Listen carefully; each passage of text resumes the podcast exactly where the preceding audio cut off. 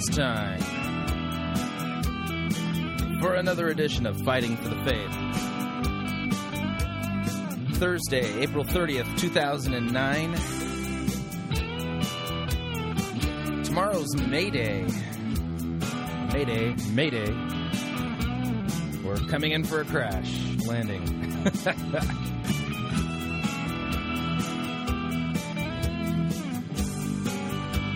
Still not 100%, but definitely better than yesterday on the sore throat front. Just don't tell Bill Scheer from Guts Church, otherwise he'll accuse me of not having enough faith. All right, welcome to Fighting for the Faith. My name is Chris Rosebrough. I'm your servant in Jesus Christ, dishing up a daily dose of biblical discernment, the goal of which is to get you to think biblically, to get you to think critically, to compare what people are saying in the name of God, in the name of Jesus Christ, to what the scriptures say. And folks, I am not even remotely close to being exempt from this little exercise. In fact, if you want to um, pass the midterm, yeah, I don't know if you knew this, but uh, we'll be having a midterm on all the materials that we've d- covered so far here, fighting for the faith over the, you know, really the last eight months or so. And if you want to pass the midterm, then you had be- better start comparing what I say to the Word of God because that's uh, there's that's that's one of the components for the midterm. Just want to let you know. And by the way, sucking up to the uh, program host will not get you extra credit on the test. Just want to let you know that. All right, we got a good program lined up today. Um, we got listener email that we're going to be talking about. Got a great idea from Ray from LA. We're gonna we're gonna take our first crack at uh, listening to that. He had an idea. Um, there, we got news today. United Methodist uh, Church rejects a gay marriage resolution. We'll be reading the news on that. And, then we got a news story about a minister who's launched a spiritual but not religious movement. Uh, yeah, that's right. A minister uh, claims that he teaches in churches, and we'll be listening to a little bit of what this guy teaches, uh, claiming that he has started a spiritual but not religious movement. And uh, we'll be uh, listening to some of what he has to say. Uh, we're I'm going to be reading a meditation on Luke chapter 7, verses 1 through 10 that I wrote and have posted at extremetheology.com. We will continue working our way through the book of Exodus. And then I think it would be appropriate that we do this. Uh, here at Fighting for the Faith, we actually play the SOCO lectures. I don't know if you guys are familiar with the work of SOCO. SOCO stands for South Orange County Outreach, and um, uh, the the guy who runs SOCO uh, is a member in good standing at Faith Lutheran Church in Capistrano Beach, California. And SOCO, not oh, a while ago, uh, recorded a lecture by Dr. Rod Rosenbladt on uh, the gospel for those broken by the church. We're going to be listening to that, and definitely I'll be interrupting and interjecting as uh, you know as that goes by. And so, but definitely something I would like you to listen to, to hear, and uh, and uh, consider, and then. Uh, because I'll be interrupting it, it won't be a clean copy. If you would like to get a copy of it later, then you would contact New Reformation Press uh, in order to uh, to purchase a copy of it. Uh, by the way, I've been, I don't know what has gotten into the water, uh, folks. Uh, I've gotten more email today over. Uh, the the Obama administration apparently is going to end free speech in America. Aside from the fact that that sounds like complete knee jerk, a complete knee jerk reaction. Um, yeah, let me just say this: uh, Pirate Christian Radio is not a licensed radio station. And even if they were to enact the fairness doctrine, it would not apply to us. That's right. Believe it or not, it would not apply to Pirate Christian Radio because we're an internet based radio station and we're not licensed by the Federal Communications uh, people. So we don't have to worry about losing our license because we say things such as homosexuality is a sin. Now, just so you know, okay, we, we have developed a contingency plan. Should everything go to hell in a handbasket, Obama reveals himself to be nothing less than the Antichrist himself. And uh, okay, we, we have an end times uh, worst case scenario scenario worked out, and that is is that if for some strange reason all of the free speech and communication on the internet comes to a grinding halt, and we're no longer able to broadcast on the internet, we'll turn Pirate Christian Radio into a subscription based service. And uh, it's real simple. We'll duplicate CDs and send them to people who uh, who will pay a subscription fee. Hopefully, the Obama administration won't uh, govern the mail. so, uh, one way or another, Pirate Christian Radio will do what Pirate Christian Radio does because this is Pirate Christian Radio. We're a pirate radio network. So, no one's going to silence the gospel unless they want to come and kill us. And I just don't see that in the near future. So, those of you who are freaking out and sending me emails saying, Chris, they're going to take away your ability to do, just stop, please. Let's uh, take one day at a time here. And uh, just keep in mind, we're going to continue getting the gospel out, even if it becomes illegal to do so.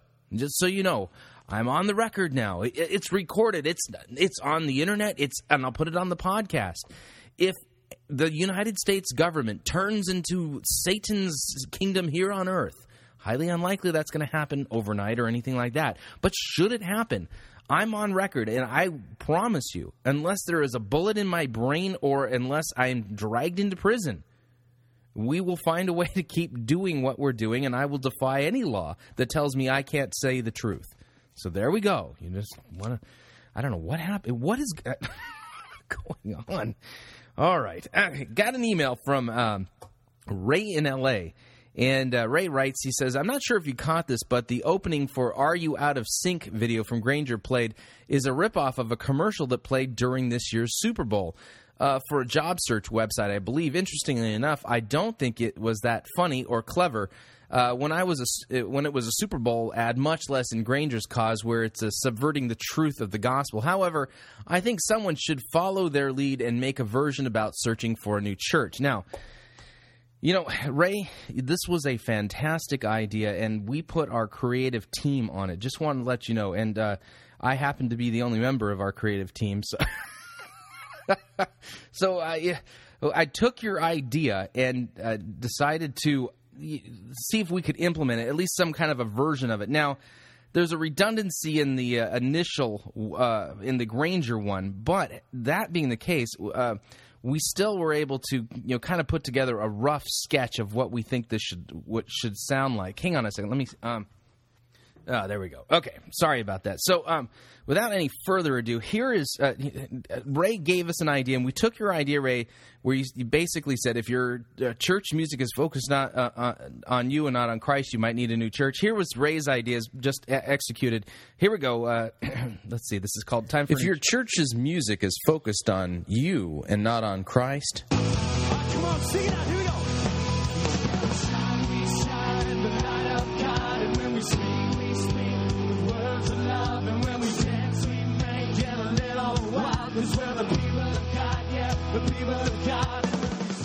Might need a new church.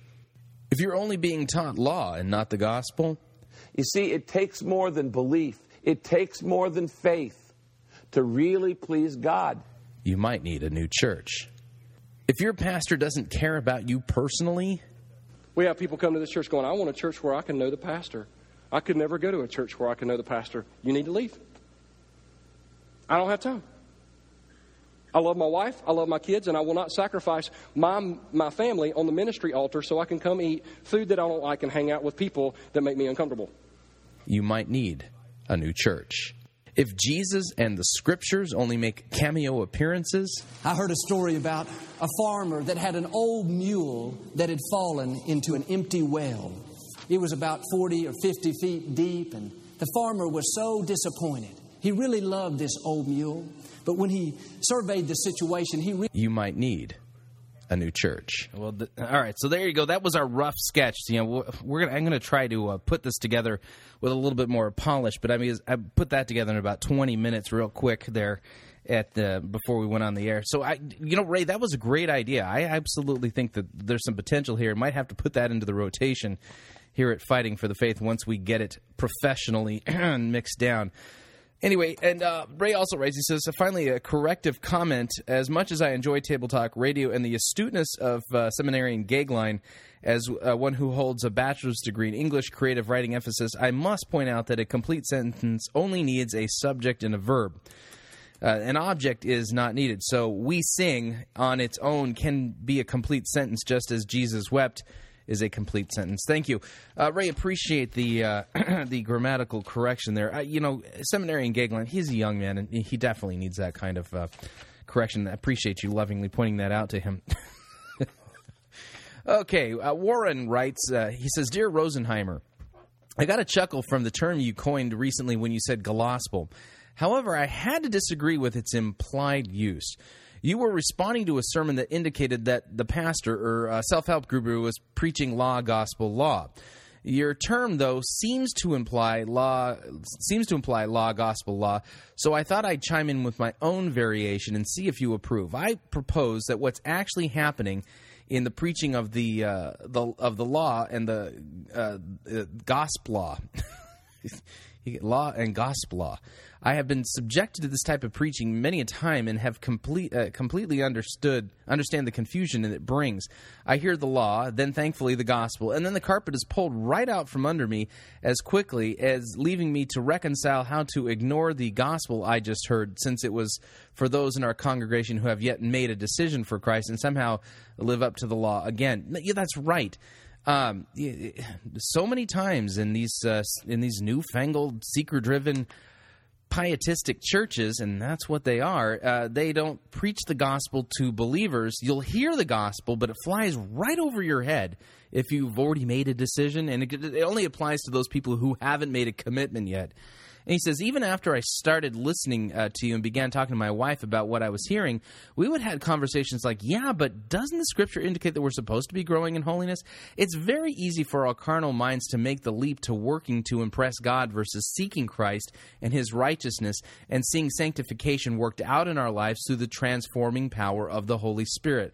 Bingo. Great point, Warren. You know, I'm going to give you two pirate Christian radio points for that. I have no idea what those are worth, but um, you, you, you, another great point. Sanctification is really, um, you know, is done not you solo trying to figure out how to apply the right principles or magical strategies for holiness. It's really through the power of the Holy Spirit, the working of the Holy Spirit, and and it, when it comes to sanctification, yes, we participate with the Holy Spirit in it, but it, we're it, we're not cut off from Him, and it's definitely we're being sanctified through the sanctifying work of the Holy Spirit through. Uh, through God's word, through the sacraments, through the preaching of the law, the preaching of the gospel, all comes together. Anyway, so for someone who uh, for so long understood that Christian faith to be law and gospel law, this is still a tough one to reconcile in my mind. If I it, I find it's so easy for the carnal mind to turn the gospel back into law again. Yes, you're right. Why? Because people can't, they don't, it sounds too good to be true. Come on, you mean I'm only saved? I'm saved only by what Christ did and not anything that I've done?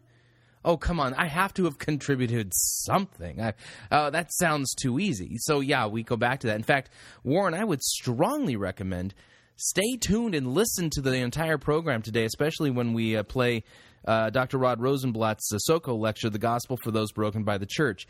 This, I think that'll clear things up for you. To, so stay tuned and listen to that. It's going to absolutely be helpful for you. Okay, moving along um, to the news. Hang on a second here. I've got to get my computer into the uh, the news uh, posture here. We read from the Christian Post The United Methodist Church rejects gay marriage resolution. Interesting. You wouldn't expect that from the uh, United Methodist Church. The United, the United Methodist Court, sorry, is rejects gay marriage resolution. Well, let's find out what the details of all this is all about. The United Methodist Church's top court recently ruled that clergy, both active and retired, cannot perform same-sex marriages or civil unions. Wow, that coming from one of the most liberal church bodies in the well on the planet. Performing such services is a chargeable offense. Bishop Beverly J. Uh, Shamana ruled last Friday. Uh, the United Methodist Church's Judicial Council affirmed her decision. Yeah, you know what's funny is, is I find something very ironic about that sentence. You have a female bishop being the spokesperson against uh, speaking uh, against gay marriage does anyone find that odd to you? How many of Jesus' disciples were women? You know, the of the twelve apostles, those guys. You know, how how many of them? None.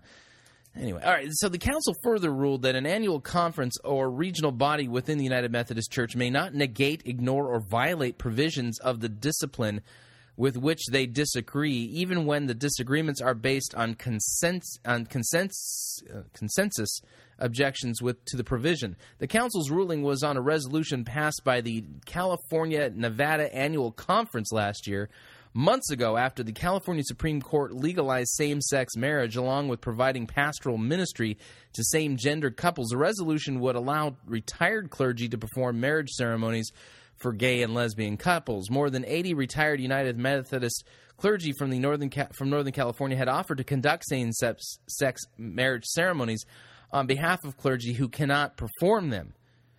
Uh, I guess the thinking is is that if they're retired, what's the United Methodist Church going to do?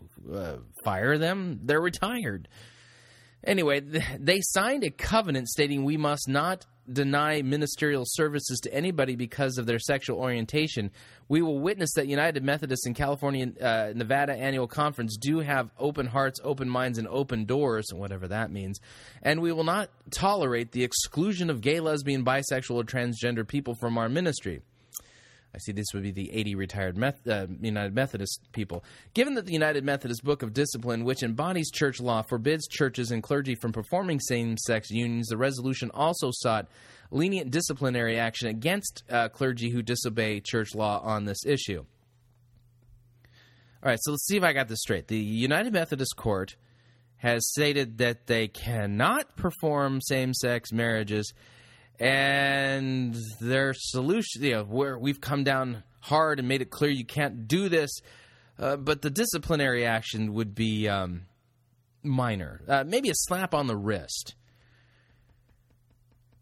Uh, anyway, that's interesting. Um, while Bishop Shamana called the resolution a commendable gesture in offering pastoral counseling in same-sex couples desiring marriage, uh, she stated in her decision that if steps over that if it steps over a disciplinary line when it commends these clergy to the congregations for the purpose of performing same gender marriages or holy unions. In a dissenting opinion, opinion council member F. Belton Joyner Jr. said the willingness of some retired clergy to perform same gender marriages or unions does not prescribe or recommend a violation of the Book of Discipline unless changes are made to the provisions in the Book of Discipline. An annual conference may not advise local churches of the availability of clergy who are willing to officiate same sex marriages. Wow, interesting. They're debating what their church, their book of discipline teaches. Why is it that they're not looking at what God's word teaches? Just, you know, uh, maybe this is an oversight on their part yeah, we might want to send them an email or something and remind them, you know, that uh, the book of discipline is not the Bible, and the Bible trumps the book of discipline, and the Bible's pretty clear on the same sex, uh, on homosexuality, and that it's uh, sin. So. I know that sounds unloving of me to make such a case, but that's what the scriptures say. So, in love, I must communicate that to um, our friends out there who are engaged in uh, homosexual behavior because it's sinful. And by the way, I'm a sinner too. So um, just want to make sure that you understand I'm not saying that because I'm self righteous. I'm just conveying what it is that God's word says. And if you don't like what God's word, take it up with Jesus. He seems to be the authority on the matter. All right, um, here we go. Uh, next uh, story Minister launches spiritual but not religious movement. Yeah. Oh, man um, minister launches spiritual but not religious movement. Those who identify themselves as spiritual but not religious have a new home. Oh, praise God. I mean, yay. Uh, the SBNR.org was launched this month in Grand Haven, Michigan for the millions of people in the United States who desire a deep experience of life without the limitations and baggage of doctrine and religion as stated on their website. A social media company, SBNR.org, was founded by Ian Lawton, an Australian minister who describes himself as independent as an independent spiritual teacher. Quote, I'm happy now to number myself amongst the millions of people around the world who describe ourselves as spiritual but not religious. Lawton tells visitors to the website. A Newsweek poll released earlier this month found that 30% of American adults describe themselves as spiritual only. Among the younger unchurched population, 43% identify as SBNR, according to surveys conducted by the Center for Missional Research in the North American Mission Board and Lifeway Research. Young adults are more likely to consider themselves spiritual but not religious than spiritual and religious. According to the spiritual but not religious.org website, spiritual but not religious describes a new worldview that is inclusive and open as opposed to separatist and closed. Uh, the, the, aspect of religion that SBNR folk prefer to live without is the limitation of beliefs that are out of step with life as we experience it. Let me read that sentence again. The aspect of religion that uh, spiritual but not religious folk prefer to live without is the limitation of beliefs that are out of step with life as we experience it. In other words, uh, your life experience trumps the word of God if you are, if you perceive that your life experience contradicts the word of God. And the last thing we need you know these spiritual but not religious people are saying is is for us to be for you to be shoving your doctrines and religious beliefs down our throats. We don't down with doctrine. Who needs sola scriptura? Kill God. We, we're going to build our own. Any, so anyway, this uh, led me to the spiritual but not religious.org website, and uh, wow, was that interesting. Um, let's see here. Let's see if I can find some highlights from the spiritual but not religious.org uh, website. Uh, he, yeah, here's Ian Lawton, uh, the founder of spiritual but not religious.org. That's SBNR. Um, for those of you following along at home, here's Ian Lawton. Hi, I'm Ian Lawton, and I'm so glad that you found your way to sbnr.org. For the last two decades, I've been a spiritual teacher in various churches around the world, and I have heard so many stories. Where? At churches? You've been a spiritual teacher in churches around the world? Um, if, if they were really true Christian churches, they should have thrown you out. Uh, well, we continue. From people who want to have their spirits nurtured, want to be part of something that is. Imp- My spirit needs nurturing? Are you offering uh, basically a spiritual nursery to offer spiritual nurturing? Passion and inspired, but don't feel that that happens within mainstream religion. I'm happy now to. Don't feel, but don't feel that that happened. Don't feel that that happened. Did I mention the fact feelings, feelings, nothing more than feelings? So apparently, um, this is a place if you don't feel like you're being spiritually nurtured by you know any of the major world religions then spiritual but not religious is your cup of tea you can have the god that you feel most comfortable with yeah. Oh. Number myself amongst the millions of people around the world who describe ourselves as spiritual but not religious. If that's part of your story, then I want to tell you that you have arrived home. We've created this organization for. Really, actually, this is what we would call the waiting room. See, if, if you if you want to if you believe that you've arrived at home at the spiritual but not religious uh, .org website, we call that a waiting room. That's the place where Satan, that would be the prince of darkness, makes his victims comfortable. It keeps them distracted um, and holds them there in that waiting room until they die or until Christ comes, and then he drags their carcasses off to hell.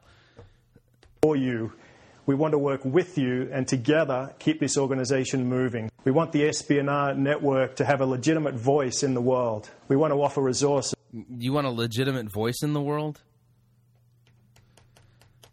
Well, you know, as long as you're not Christian, I mean, you have a legitimate voice. But as soon as you start talking about, you know, Jesus Christ being the only way, you know, the way, the truth, and the life, no one coming to the Father except for through Him, Jesus Christ crucified for our sins, raised from the dead. See, that's when you don't get a legitimate voice. I mean, listen there, Ian. Uh, everybody's going to embrace you. I mean, you are going somewhere. You are going to be really, really popular and successful. I guarantee it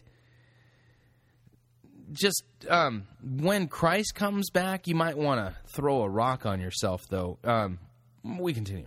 We want to inspire you. We want to get your story. We want to hear your inspiration. Together, we can be an incredible force for love in the world. So I hope you'll take the chance now to look around the site, take what's meaningful for you, stay tuned. Please give us your feedback about what you want to see happen with this movement.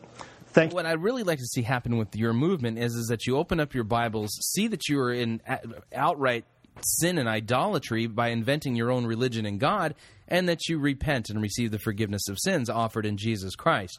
That would be my hope and prayer for your movement. By the way, if you are confused about what on earth uh, spirituality is, uh, you know, I can, couldn't quite figure it out myself either. There's actually a web page there at sbnr.org called "What is SBNR," and it talks about what is spirituality. It attempts to define this really nebulous um, Jello type word. Uh, I read from their website. The more I pay attention to the ordinary wonders of life, the less I need, then the less need I have for extraordinary miracles. Life lived fully in the here and now is sufficient to keep me wonderstruck for eternity. You know, this sounds like a lot of these seeker drives, uh, seeker sensitive guys. And spirituality draws me deeper into the moment. Uh, what does that word phrase mean? Anyway, it, it's the experience, inspiration, and awareness that evoke meaning, connections, and the rapture of life. Spirituality is humanity that is experienced deeply let me read that sentence again because, wow, that's vague. Um, spirituality is humanity that is experienced deeply. By the way, um, I don't know if you're familiar with this little passage of scripture, Ian, but uh, Romans chapter 3, Ephesians chapter 2, they have all pretty much claim that we are all under sin. By nature, we are sinful, corrupt, at war with God, that kind of thing. So when you say that uh, spirituality is humanity that is experienced deeply, um, you know, those people who've died in prisoner of war camps, um, concentration camps, um, they were definitely ex- having a deep experience of humanity, of the wickedness and evil of humanity. Would you consider that to be spiritual? Just wondering. Anyway, he says, it is real, it is fun, it is practical, it's it is joy, it's pain, it is extraordinarily ordinary. anyway, let me read some more here. Um, um, spirituality is children experiencing the power of now, lovers experiencing the wonder of connection, families experiencing the joy of spontaneity, um, activists experiencing a passion for justice, artists experiencing creative inspiration, Scientists experiencing the wonder of discovery, and friends experience the power of connection. Animals and plants experience the abundance and the flow of nature. Wow. Uh huh. Spirituality honors all universal wisdom, including wisdom that flows through religion. People who are spiritual may find greater resonance in one or many religious traditions. But the wisdom is universal. The religion is the language or culture around which wisdom is expressed. Religion is the map. Spirituality is the terrain. Religion is the menu. Spirituality is the meal. Spirituality is the joy and the miracle of being alive. Universal wisdom includes from Buddhism the liberation from compulsion, mental conditioning, monkey mind. Uh, from Judaism, the authenticity and meaning of storytelling and community. From Christianity, the incarnation of divine compassion. Does Rob Bell work for you guys? Just wondering. I, we might want to look to see if Rob Bell's on the board of director for spiritual but not religious. Wow. When we get back, I'm going to play for you just another little soundbite from, uh, you just to give you an idea of the spirituality that's being plugged by these spiritual but not religious people, because I know that you really you need to experience this firsthand. Sorry. Um. Yeah. Anyway, um, want to remind you uh, that uh, if you would like to email me, you can at talkback at fightingforthefaith.com. That's talkback at fightingforthefaith.com. If you'd like to be my friend on Facebook, you can. I'm a friendly guy. Or if you'd like to follow me on Twitter, yeah, that's right. We have our secret subversive tweets going out on Twitter. Uh, only to those who subscribe. Pirate Christian is my name there. We'll be right back.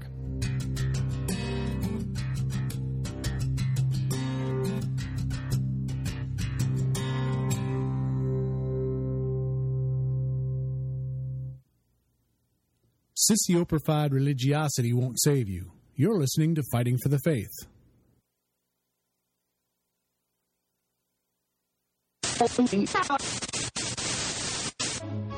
You're listening to Pirate Christian Radio. We'll be taking your false doctrine now.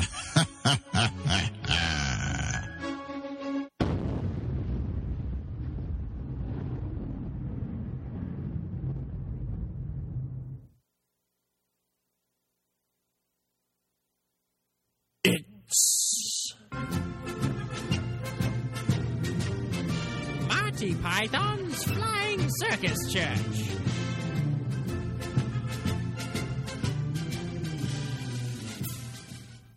My name is Rex, and if you study with my eight week program, you will learn a self feeder system that I developed over two seasons of preaching in the Octagon. It's called Rex Kwon Do. I need a volunteer to come up here and show that they trust me. Um, here. Okay, you'll do. Come up here. Bow to your pastor.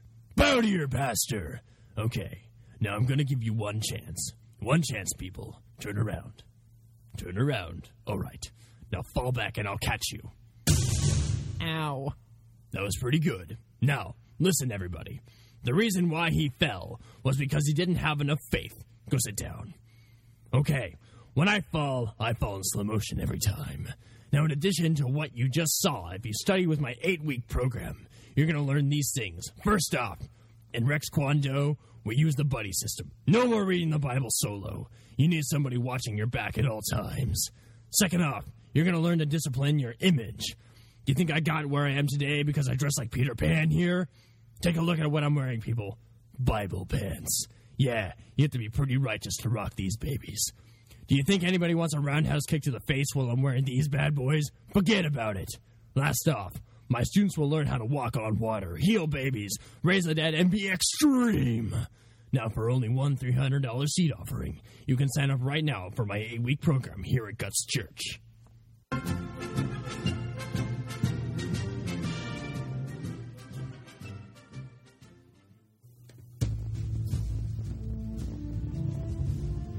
We live in a time when there are full out attacks against the gospel and sound biblical doctrine. One particular threat that you need to know how to protect yourself from is the attack against the doctrine of the penal substitutionary atonement. J.I. Packer called this doctrine the heart of the gospel, and this doctrine is now being openly attacked by liberals and emergents alike. This is why Pirate Christian Radio is featuring the book Pierced for Our Transgressions Rediscovering the Glory of Penal Substitution. This book lays out the biblical underpinnings of this non negotiable doctrine as well as its rich historical pedigree. After reading this book, you'll have a deep biblical understanding of what Christ accomplished for you on the cross, as well as possess a sound biblical and historical defense against those who are attacking this important doctrine. Pierced for Our Transgressions is available at piratechristianradio.com and is only $25 plus $4 shipping and handling, and all proceeds help to support Pirate Christian Radio. So log on to piratechristianradio.com and order your copy today.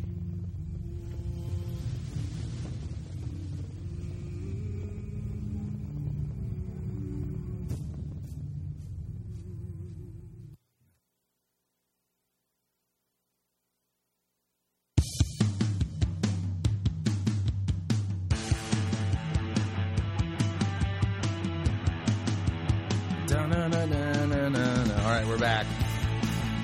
You're listening to Fighting for the Faith. And I am Chris Rosebrough, your servant in Jesus Christ.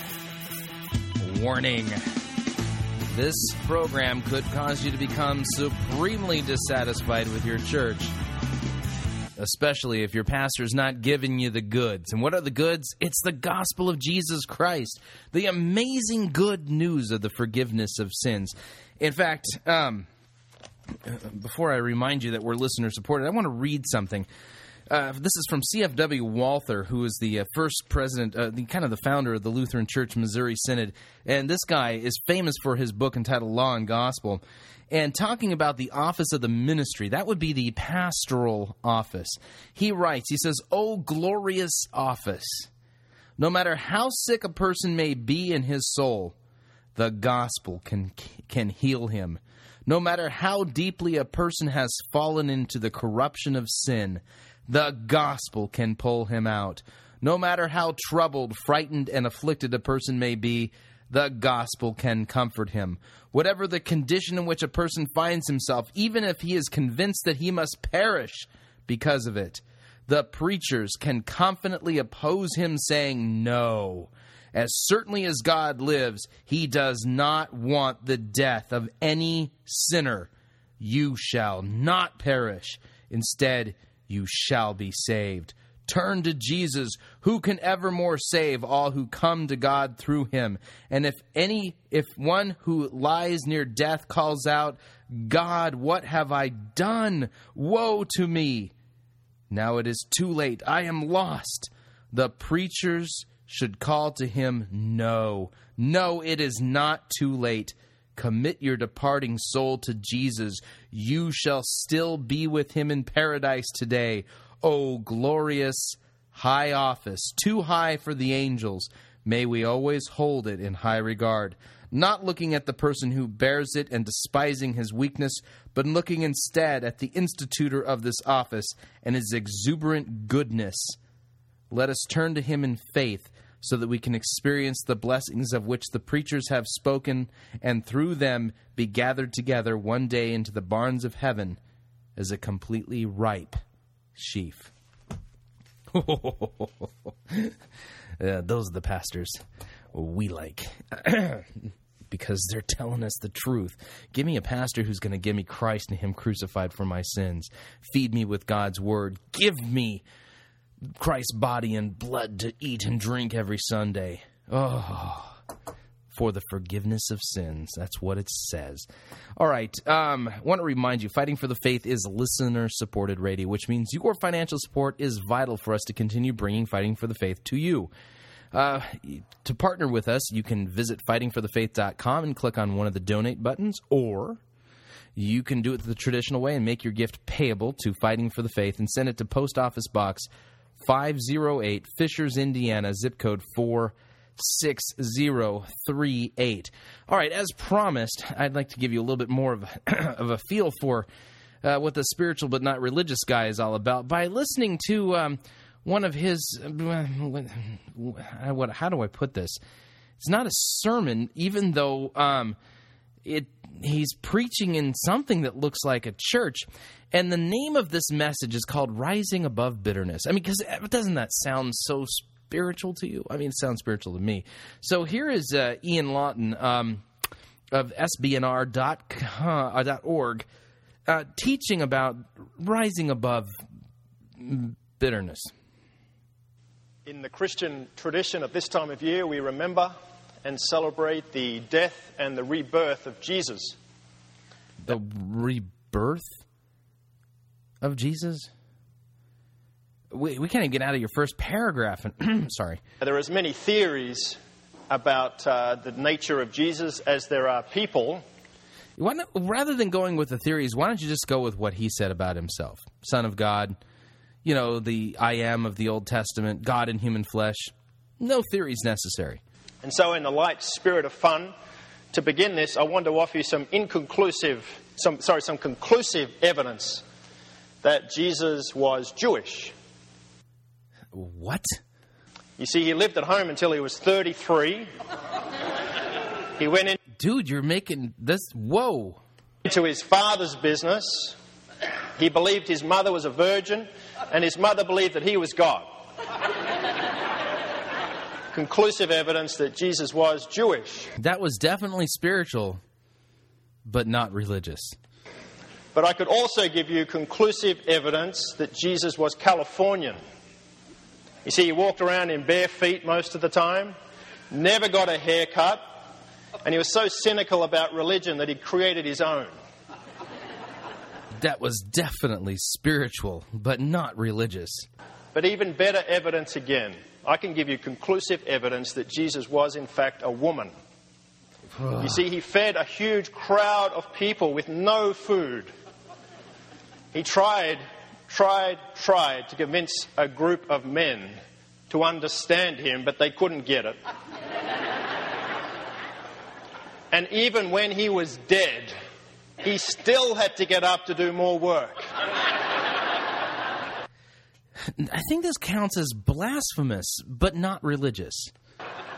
Conclusive evidence. Jesus was, in fact, a woman. All Western people, I want to suggest to you, even those who are not religious, have some ideas about Jesus loitering in the corridors of our consciousness. Very, well, you know, just might want to give him a ticket and tell him to move along. Various ideas about Jesus, many of which come from the musical, and we heard a section of it this morning Jesus Christ Superstar. And didn't they do an amazing job?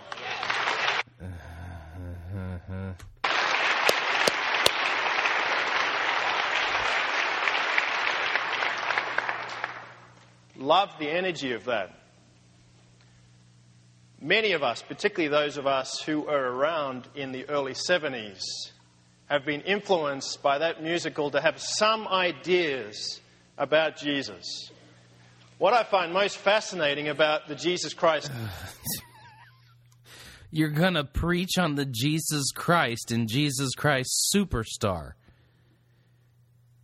Oh boy. Superstar musical is its reinterpretation of the character of Judas. And I want to speak this morning about Judas in particular. Now, Judas has always had a very bad rap. Judas is.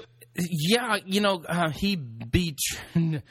Uh, have you read the books? You know, the Gospels, you know, Matthew, Mark, Luke, John. You know, Judas. Um, he betrayed Jesus for 30 pieces of silver. He got a bad rap. This is definitely not religious. No, I, Always been seen as the epitome of evil. In Sunday school, I was taught that Judas was the pin-up boy for betrayal.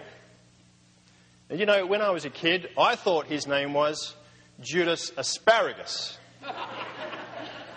and the reason, I thought there was a reason for that. I believe the reason that he was called Judas Asparagus was because he was so evil that they had to name him after the nastiest tasting vegetable alive Judas asparagus. Now, I wonder how many of you have this notion of Judas in your mind, Judas as the unrepentant snitch.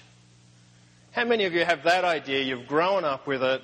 We assume that Judas was the epitome of evil.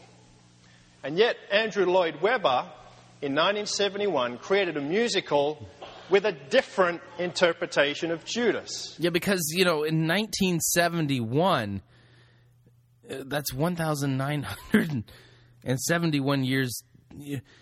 Was Andrew Lloyd Webber an eyewitness 1,970 something years after? Never mind. He gave Judas all the best songs, arguably, in the musical. And I have to tell you, what an honor to have my own son playing the part of Judas in the musical this morning. I didn't have to pay him any pieces of silver to get up here in front of you. And can you believe his voice is about an octave deeper than mine, and he's 14 years old? But that's a whole other story. What I find fascinating about Jesus Christ Superstar is this new interpretation of Judas. A positive interpretation of Judas is pre- presented through Jesus Christ Superstar, where Judas is actually presented as a man with deep conscience, a man who has a heart for the poor. Yeah, that's why he was stealing the money from the poor bag. A man who fulfills the requests of his leader Jesus. That's right, folks. Just to kind of let that sink in for a second. Um, in the spiritual but not religious, uh, I, I, don't know what you would call it. it it's, it's, not. It wouldn't be a sermon because that would be religious. In the spiritual but not religious um, um, op-ed, standing op-ed piece, I you know, uh, enlightening uh, spiritual conversational piece. I don't know what this is. Um, what we're hearing is this guy telling us about these strong spiritual virtues, but not religious virtues, uh, spiritual virtues of uh, Judas Iscariot, uh, the man who betrayed Jesus Christ. Um, wow. Anybody hoping that Jesus himself will like show up any minute now and put an end to this stuff, please? And I want to suggest that Andrew Lloyd Webber was prophetic in offering this new interpretation of Judas because it wasn't many years later that the Gnostic Gospel of Judas was discovered. what? the Gnostic Gospel of Judas is supposedly giving us a historically accurate picture of Jesus? Oh, man. The Gospel of Judas presenting a completely different picture of the man Judas. That's because it's not historically accurate? In the Gospel of Judas, he's presented as being completely aligned with Jesus. In fact, Jesus had. Yeah, that's why he betrayed Jesus. Asked him to do what he did. Jesus asked him to do it? Oh, boy. He asked him to be central in his plans, to bring all of his plans to a head. So, in the Gospel of Judas, the character of Judas is not the epitome of evil, he is the epitome of obedience and alignment. Wow. I, hang on a second. I'm checking the YouTube video. No, I don't see any horns coming out of this guy's head. Well, I he, can't tell if he has a tail either, but this. Yeah, well, there it is. Okay. Yes, definitely smells like sulfur. So. Mm. With the will of Jesus. Now, I'm not suggesting that this new interpretation of Judas is the correct one. All I'm suggesting is that you might broaden your perspective. what? I'm not telling you it's correct. It's but you just need to broaden your perspective. Did God really say? Did God really say? Yep, definitely sulfur. Take a broader perspective on this character, Judas. You see, we don't know the whole story.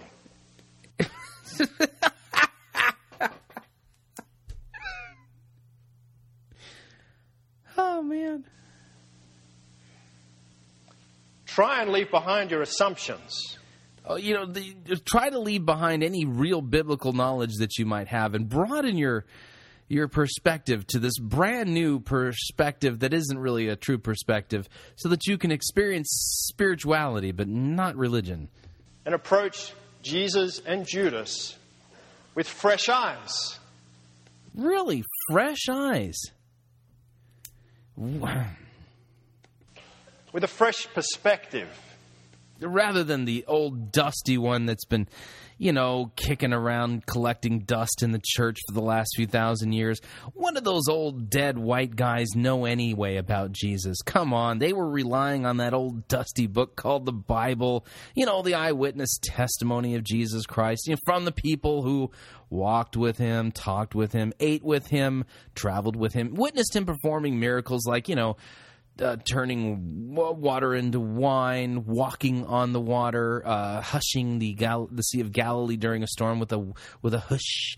Uh, uh let's see, raising the dead, healing the blind, uh, cleansing the lepers. Uh, you know, stuff like. Don't listen to those guys. You need to listen to this really old this this book that came like 400 years later called the Gospel of Judas, and approach the stories with a fresh perspective.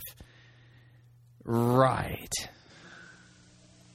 And I came across an interview with the original JC, the original Jesus Christ superstar, Ted Neeley. He played Jesus in the 1971 Broadway production. Well, that makes him an expert. He was then in the movie, and he's been playing Jesus ever since. Ted Neeley seems like a very interesting man. Not only does he play the part excellently, he also seems to be a very gentle, empowered, compassionate human being. Empowered by what? It seems that Ted Neeley, the original Jesus Christ superstar, is spiritual but not religious. Oh, well, see. That means we shouldn't listen to anything he says. He doesn't embrace any particular religious organization. Well, see, that. Welcome to the world of the anti expert. In order to be considered to be truly authoritative on a subject, to prove your credentials, you can't actually subscribe to any particular concept of truth. In fact, the the less you know about truth, the less you confess about the truth, the more qualified you are to speak about the truth. You've got to be kidding me. And prefers a universal approach. Ah, yeah. In the interview, he said this It's not that I know something, Uh huh. Yeah. it's just there's a feeling of spirituality that I believe we all have. Not that I know something, it's a feeling of spirituality. Feelings, nothing more than feelings. Wow. God apparently didn't give people brains to use. I truly believe there is a universal spirituality that we all share, no matter what we may believe in, even if you're an absolute non believer.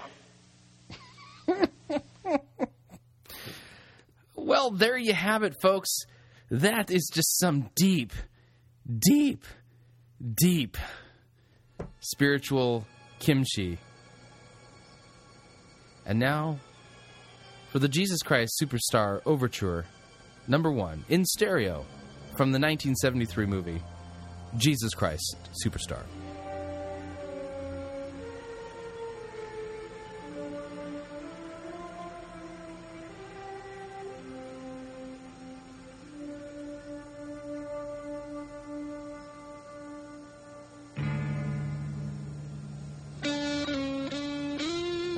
Can feel the spirit moving.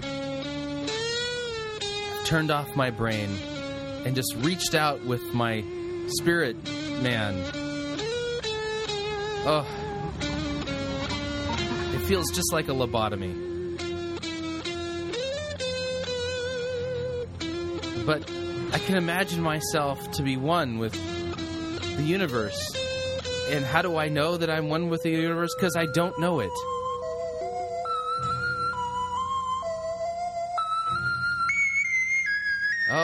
Can feel, uh, yes, spiritual, spiritual. Oh, the spirit is rising, rising, rising.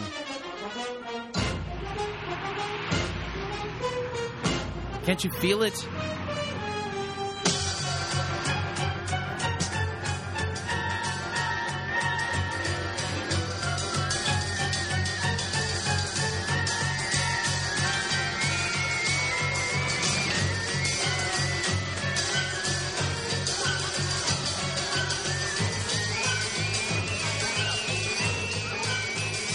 Turn off your brains, folks.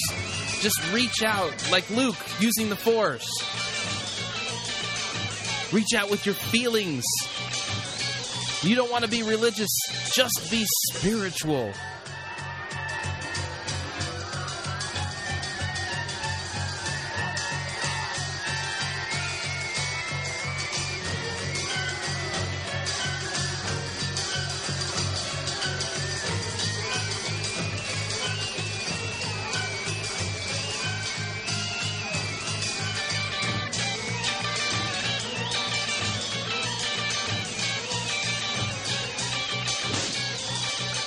Now, if you're thinking right now, oh, you got to stop that. That that's that's religious. You've got to be spiritual now. Come on, come on, feel it, feel it, feel it.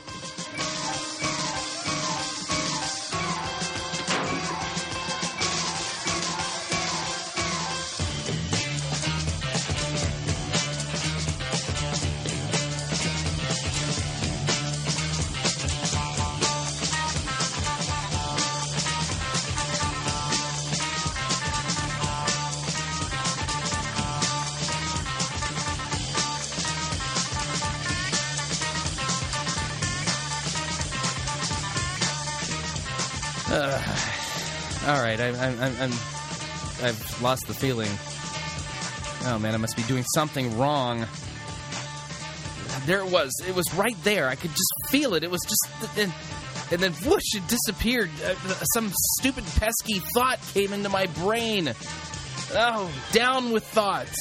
Down with religion. Down with, you know, we need spiritual stuff. How do we know somebody's not qualified to talk about religion? Because they believe in something. You've got to stop believing and just feel. No dogma. Just feel it.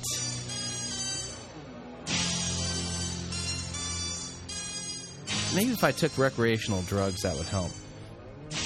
Not sure. Not sure.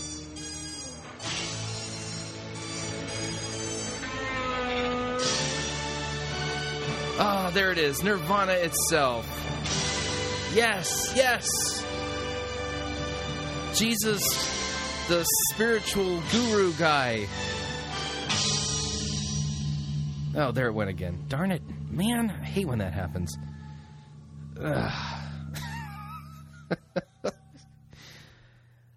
Folks, I, I, I have no idea what to say about what we just heard. Oh man, all I can say is Maranatha, Lord Jesus, come quickly. And if he doesn't come quickly, then uh, I hate to say this, uh, you, you, we all have this really uh, big responsibility. We got to start preaching the gospel to everybody, everywhere, ASAP, so that God will convert people and and forgive their sins and cleanse them from this unrighteousness called spirituality, but not religion. Man. All right, we're up on our second break, and uh, when we come back, I'm going to be reading a meditation on Luke chapter 7, verses 1 through 10.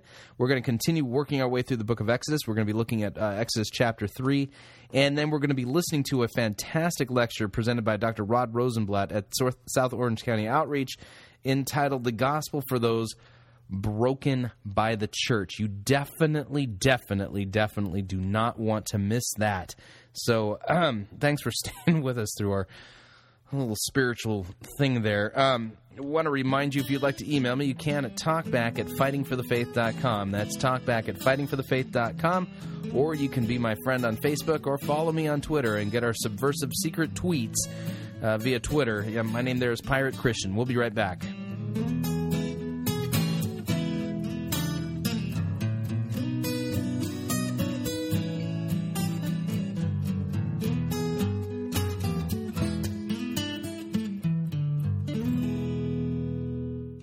If you want advice on how to have your best life now, you are in the wrong place. You're listening to Fighting for the Faith.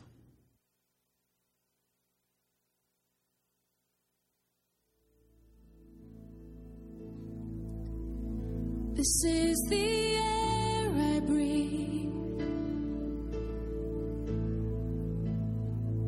This is the air I breathe.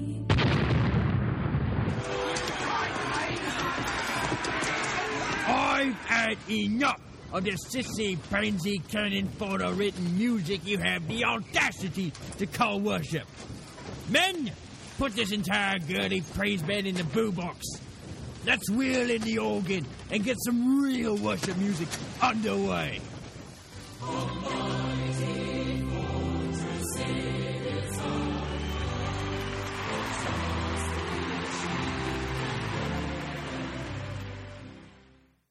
Ye be listening to Pirate Christian Radio.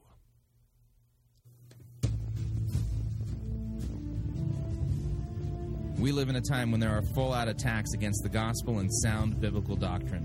One particular threat that you need to know how to protect yourself from is the attack against the doctrine of the penal substitutionary atonement. J.I. Packer called this doctrine the heart of the gospel, and this doctrine is now being openly attacked by liberals and emergents alike. This is why Pirate Christian Radio is featuring the book Pierced for Our Transgressions Rediscovering the Glory of Penal Substitution. This book lays out the biblical underpinnings of this non negotiable doctrine as well as its rich historical pedigree. After reading this book, you'll have a deep biblical understanding of what Christ accomplished for you on the cross, as well as possess a sound biblical and historical defense against those who are attacking this important doctrine. Pierced for Our Transgressions is available at piratechristianradio.com and is only $25 plus $4 shipping and handling, and all proceeds help to support Pirate Christian Radio. So log on to piratechristianradio.com and order your copy today.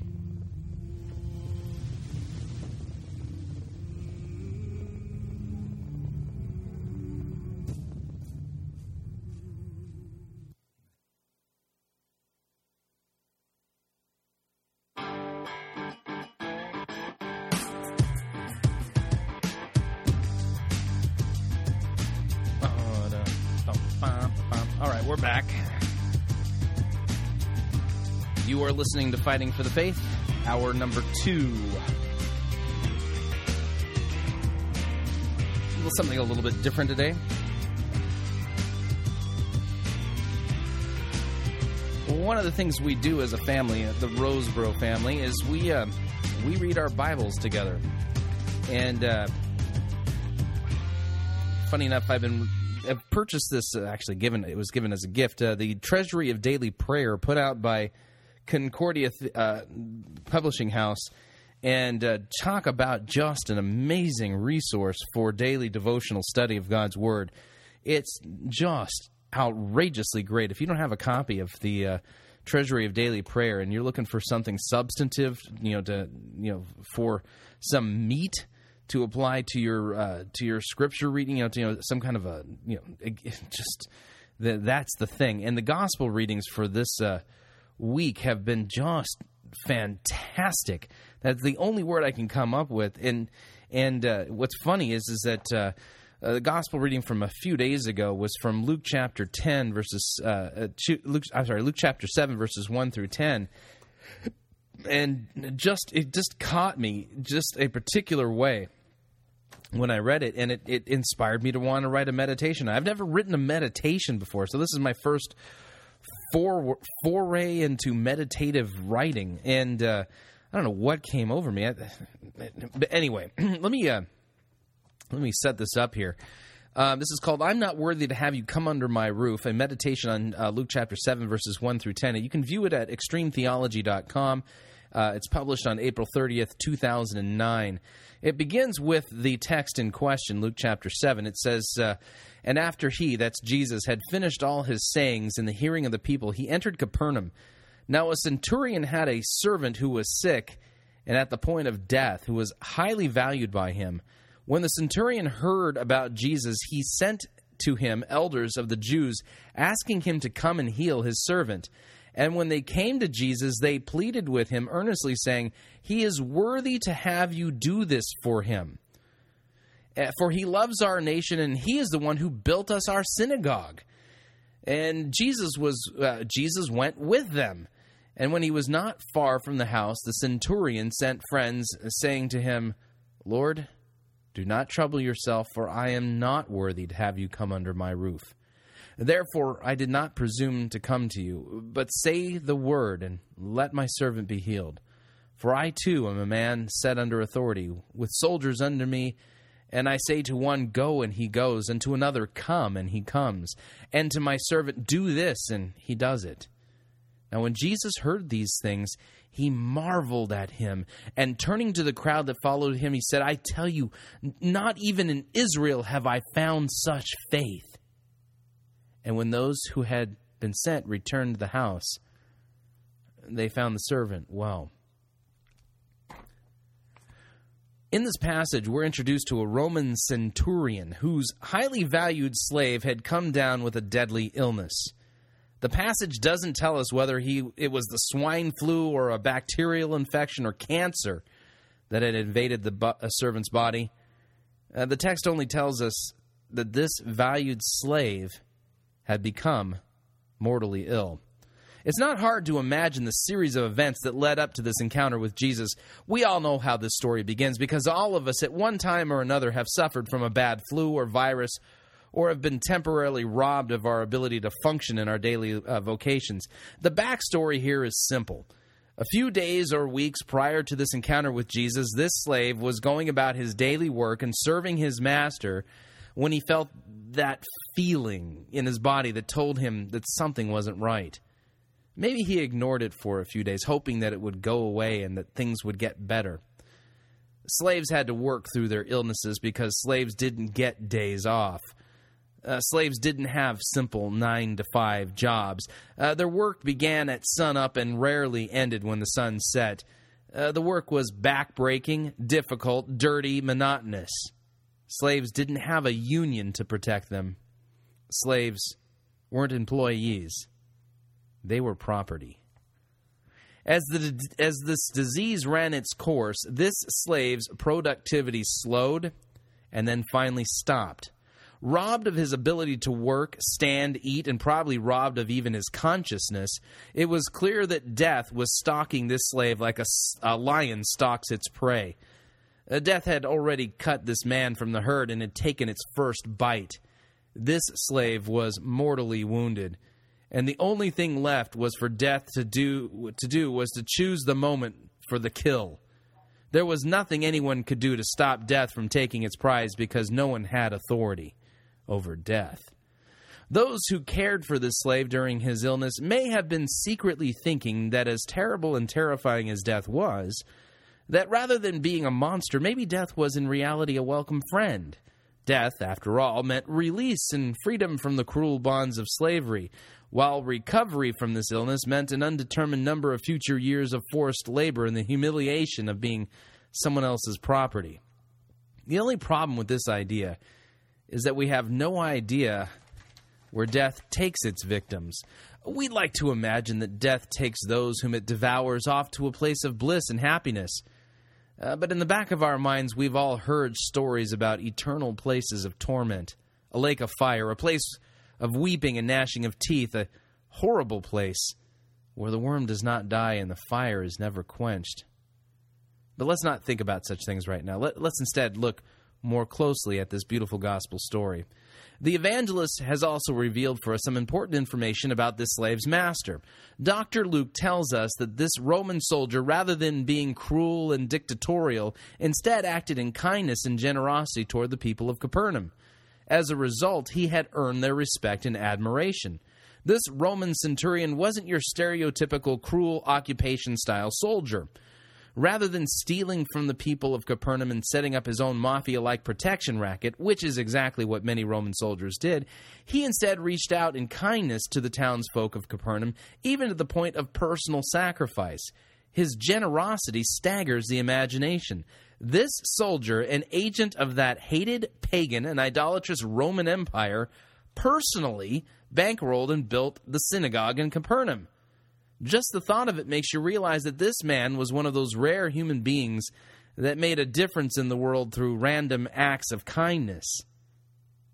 By every standard of human goodness, this Roman soldier was not only a good man, he was a saint.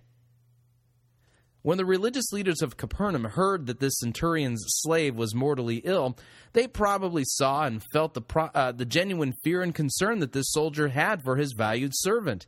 This centurion wasn't worried about losing his valued property and having to go through the inconvenience of purchasing and training another slave. No, he was genuinely concerned for the slave's well being and he grieved over his powerlessness to save him. Imagine how difficult that must have been for the centurion. We learn from the text that he was a man with authority and power, and that authority was granted to him from the world's most powerful empire. When he told people to jump, they would dutifully ask, How high? But this time, he had no authority. He had no leverage. He had no power. Even worse, the pending death of his servant painfully reminded him that like his slave, he would someday be on his deathbed too. See, death is no respecter of persons. Death comes for slave and master alike, and both are powerless in death's grip. No human being that has ever lived has ever exercised authority over death. Enter Jesus. The scuttlebutt in Capernaum that day was that Jesus was nearby and that he might even come into town. Everyone had heard of Jesus. This man was a prophet like no other. God listened to Jesus, and Jesus was mighty in word and deed. The centurion thought that maybe Jesus would see his worthiness and would grant him a miracle by sparing the life of his beloved servant. The soldier thought that surely his kindness and personal sacrifice toward the people of Capernaum had earned him something from God. He imagined that he might actually have some authority that he could exercise in this situation. I mean, after all, he was a good man and had earned a reward or two from God. All he had to do was remind God of what he had earned and then call it call it in. He had God over a barrel. God owed him. It was time to remind God of his debt and demand that God pay up. The centurion quickly concocted a plan and a strategy for winning this battle against death. It was a simple and flawless plan, and all he had to do was exercise his authority over God through Jesus. He sent messengers uh, to the religious leaders and summoned them to his home. When they arrived, he reminded the synagogue leaders of his kindness and generosity to them, and then sent them to Jesus to convince Jesus of his worthiness to receive a miracle. Well, like dutiful messengers, the religious leaders obeyed the centurion and went to Jesus and delivered the centurion's message. Uh, the message was simple. This centurion was a good man because of his deeds, and therefore he has earned a miracle from God. This centurion was worthy. Therefore, Jesus, come at once to his home and pay up. Give this centurion the reward he has earned for his good works. The religious leaders delivered this message, and shockingly, Jesus, like a dutiful slave, like one who came to serve rather than to be served, obeyed the centurion's summon. The plan had worked. Jesus was coming to his home. He was worthy. God did owe him one, and God was now paying up. But wait. Something about the centurion's plan wasn't right. Something was off, and he knew it.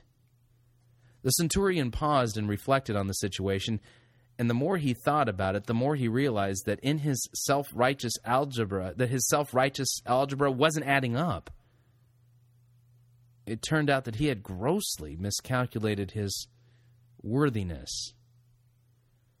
Upon further reflection, he realized that his kindness to the people of Capernaum could not outweigh and overcome his sinfulness and his wickedness. While stationed in Capernaum, he had heard the Torah and learned the Ten Commandments from the synagogue leaders. He knew that he did not love God with all of his heart. He knew that he was an idolater, a liar, a blasphemer, a thief, a coveter.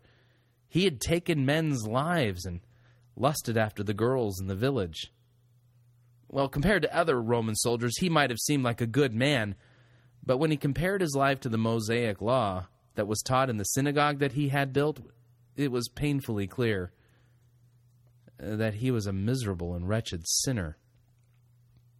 His hastily concocted plan to convince Jesus that he was worthy to receive a miracle was preposterous. Uh, the centurion also knew that the good works that he had performed were not motivated by pure selflessness and love for God. In fact, some of his good deeds were motivated by political expediency and the belief that happy Roman subjects won't slit your throat in the middle of the night. Building a synagogue was a small price to pay for peace of mind. Uh, some of his other good works were done in order to silence his conscience. None of them were motivated from a pure heart.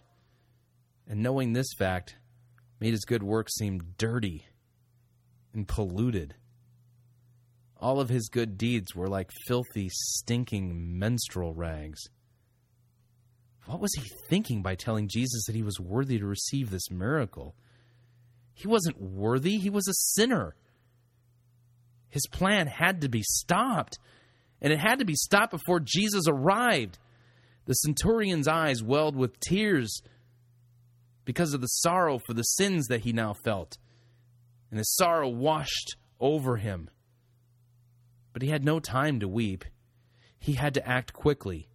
He found some friends, not servants, but friends, and hastily begged his friends to find Jesus and stop him from coming to his home. When you find Jesus, tell him, Lord, do not trouble yourself, for I am not worthy to have you come under my roof, the centurion pleaded with his friends. Please tell Jesus that because of my unworthiness, I dare not presume to enter your holy presence. But please, be merciful for the sake of my servant. Please, just speak the word and he will be healed. I have no authority over death, but I believe that you do.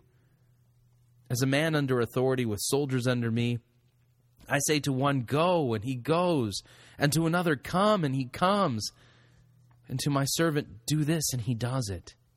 Now run, stop Jesus, and please tell him these words. The centurion pleaded with his friends.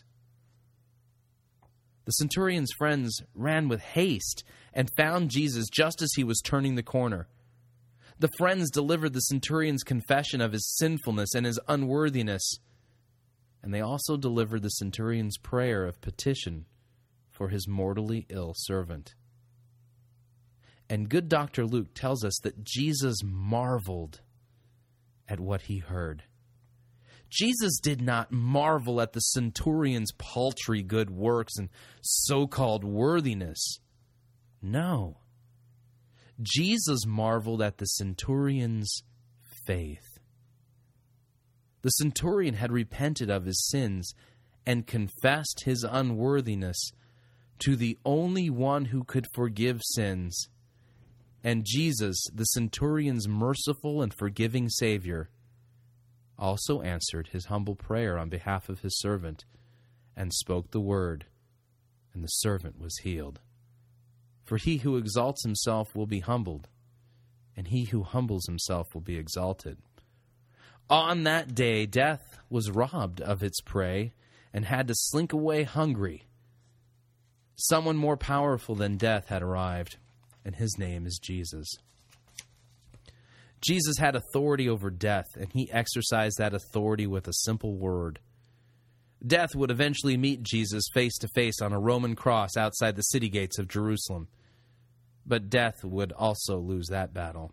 And as a result of Jesus' victory, death has lost the war, and Jesus proclaims that he is the resurrection and the life. And whoever has the same faith as this Roman centurion, even though he dies, yet shall he live. That day in Capernaum, the centurion understood what it was like to have his sins forgiven. And he, like the Apostle Paul, could say that he considered all of his good works to be like rubbish and count them for loss in order that he might gain Christ and be found in him, not having a righteousness of his own that comes from the law, but that which comes through faith in Christ, the righteousness from God that depends on faith.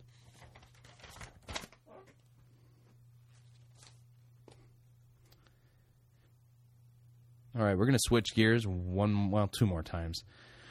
We've been working our way through the book of Exodus. Why?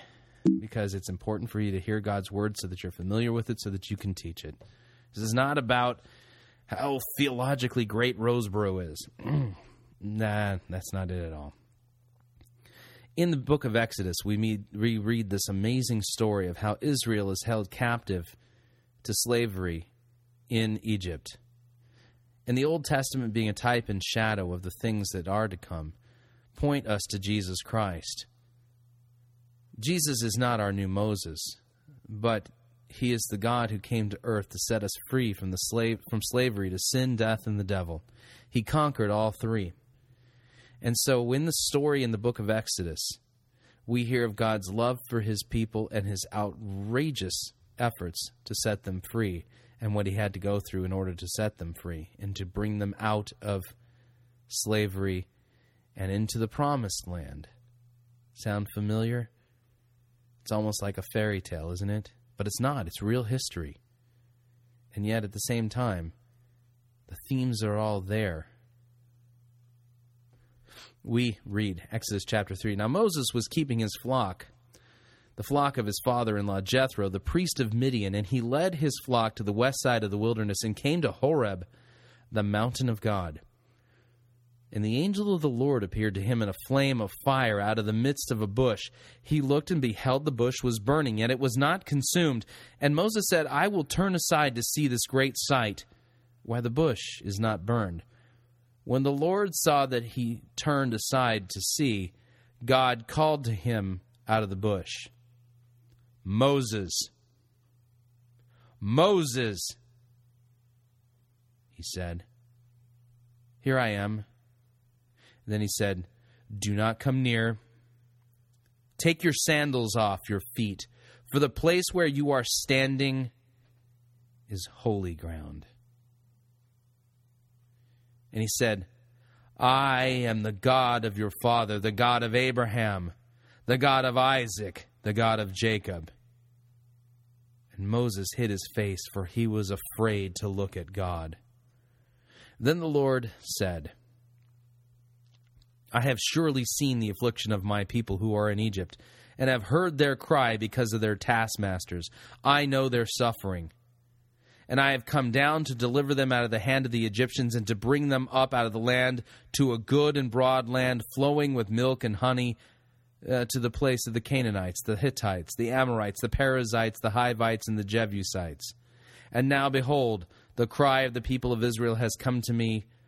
I have also seen the oppression with which the Egyptians oppress them. Come, I will send you to Pharaoh, that you may bring my people, the children of Israel, out of Egypt. But Moses said to God, uh, Who am I that I should go to Pharaoh and bring the children of Israel out of Egypt? And he said, But I will be with you, and this shall be the sign for you that I have sent you. When you have brought the people out of Egypt, you shall serve God on this mountain. Now keep in mind, in uh, Exodus chapter 2, we find out that Moses is a murderer. Why is God calling a murderer to do this? Maybe it's because God is such a merciful God. Moses said to God, if I come to your the people of Israel and say to them, "The God of your fathers has sent me," and they ask me, "What is his name?" what shall I say to them? God said to Moses, I am who I am. And he said, Say this to the people of Israel I am has sent me to you. God also said to Moses, Say to the people of Israel, The Lord, the God of your fathers, the God of Abraham, the God of Isaac, and the God of Jacob, has sent me to you. This is my name forever, and thus I am to be remembered through all, throughout all generations. Go, and gather the elders of Israel together and say to them, The Lord, the God of your fathers, the God of Abraham, the God of Isaac, and the God of Jacob has appeared to me, saying, I have observed you and what has been done to you in Egypt, and I promise that I will bring you up out of the affliction of Egypt to the land of the Canaanites, the Hittites, the Amorites, the Perizzites, the Hivites, and the Jebusites, a land that is flowing with milk and honey. And they will listen to your voice and you and the elders of Israel shall go to the king of Egypt and say to him, The Lord, the God of the Hebrews, has met with us. And now please let us go a three days' journey into the wilderness, that we may sacrifice to the Lord our God. But I know that the king of Egypt will not let you go unless compelled by a mighty hand. So I will stretch out my hand and strike Egypt with all the wonders that I will do in it and after that he will let you go. And I will give this people favor in the sight of the Egyptians, and when you go, you shall not go empty, but each woman shall ask her neighbor, and any woman who lives in her house for silver and gold jewelry and for clothing, and you shall put them on your sons and on your daughters, and you shall plunder the Egyptians. Then Moses answered, uh, but behold, they, they will not believe me or, or listen to my voice, for they will say, The Lord did not appear to you. The Lord said to him, What is that in your hand? He said, Well, it's a staff. And he said, Well, throw it on the ground. So he threw it on the ground, and it became a serpent, and Moses ran from it. Uh, but the Lord said to Moses, Put out your hand and catch it by the tail. So he put out his hand and caught it, and it became a staff in his hand that they may believe that the Lord, the God of their fathers, the God of Abraham, the God of Isaac, and the God of Jacob, has appeared to you. And again the Lord said to him, Put your hand inside your cloak.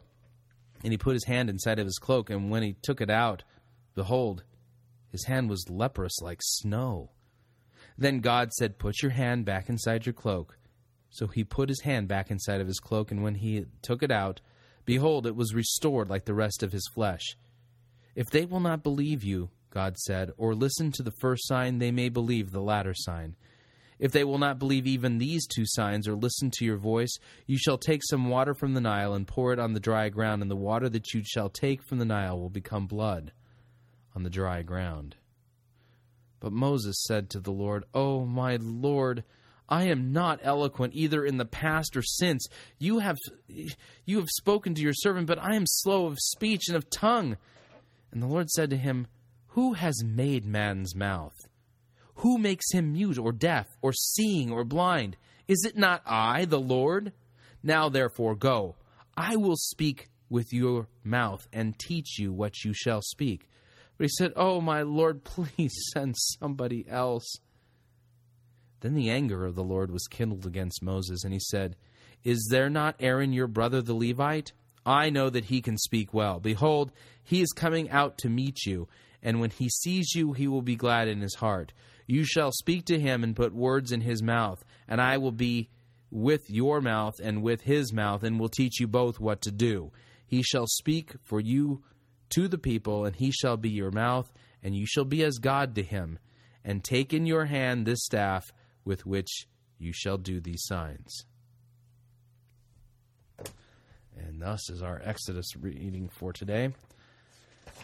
Good stuff. Tune in tomorrow, and we will have more from this story uh, tomorrow. Now, to end off the balance of the program, I'm not going to be playing the good, the bad, the ugly song because this is not really a sermon review.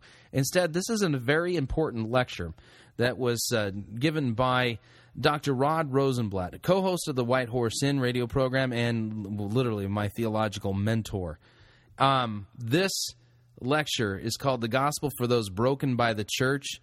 And I think this does a fantastic, Rosenbladt does a fantastic job of talking about those who are broken by the church through law, gospel, law preaching. Definitely want to hear this lecture. And um, for those of you who would like to reproduce it and pass it along to your friends, you can get a hold of this, get copies of it at newreformationpress.com. So, um, want to re- you know recommend that you you know I, I obviously I stop the tape and, and comment on things. So if you want a clean copy of it, the way you get a hold of it is at New Reformation Press from their website. So without any further ado, uh, let's uh, dive into.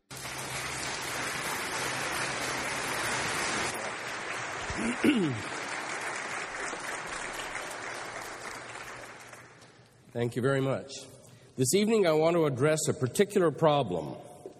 What a Christian might be able to say in conversation with people who see themselves as alumni of the Christian faith. And of course, I'm not referring to those who've been translated by death from what Christians call the church militant into the church triumphant.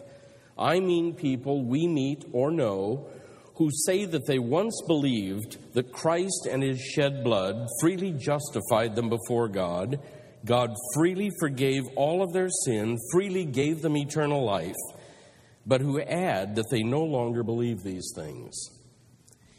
It seems to me that in the four Gospels, roughly that's biographies of Jesus, Virtually every person who rejected Jesus' claims to be God and Messiah, the Savior of the world, went away either sad or mad. First, I'm going to try, with, try to deal with today's sad ones the longing, the having given up on Christianity ones.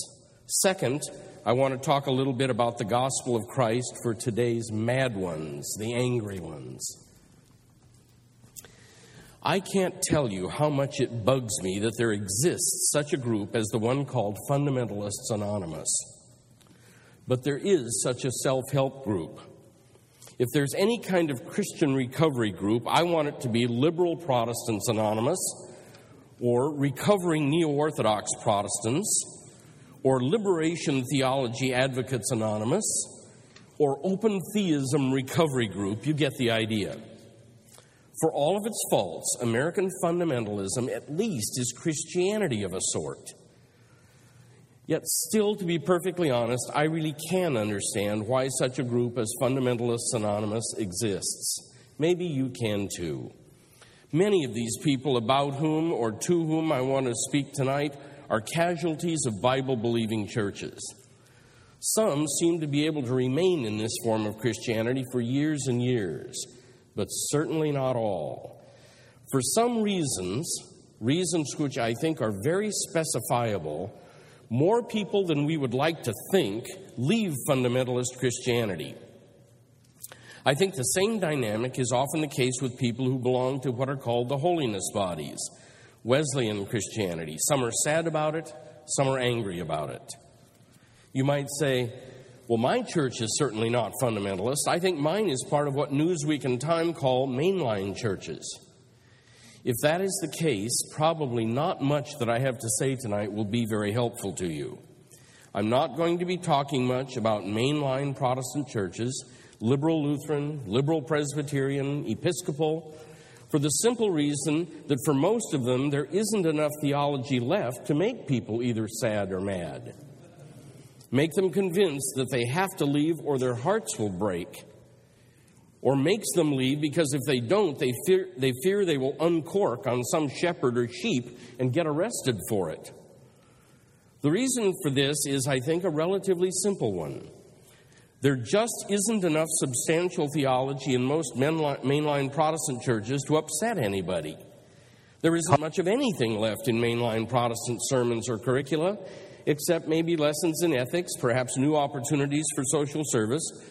As one wag put it, the trouble with theology today is that there isn't any. Many of us have met and talked with the sad alumni of Christianity.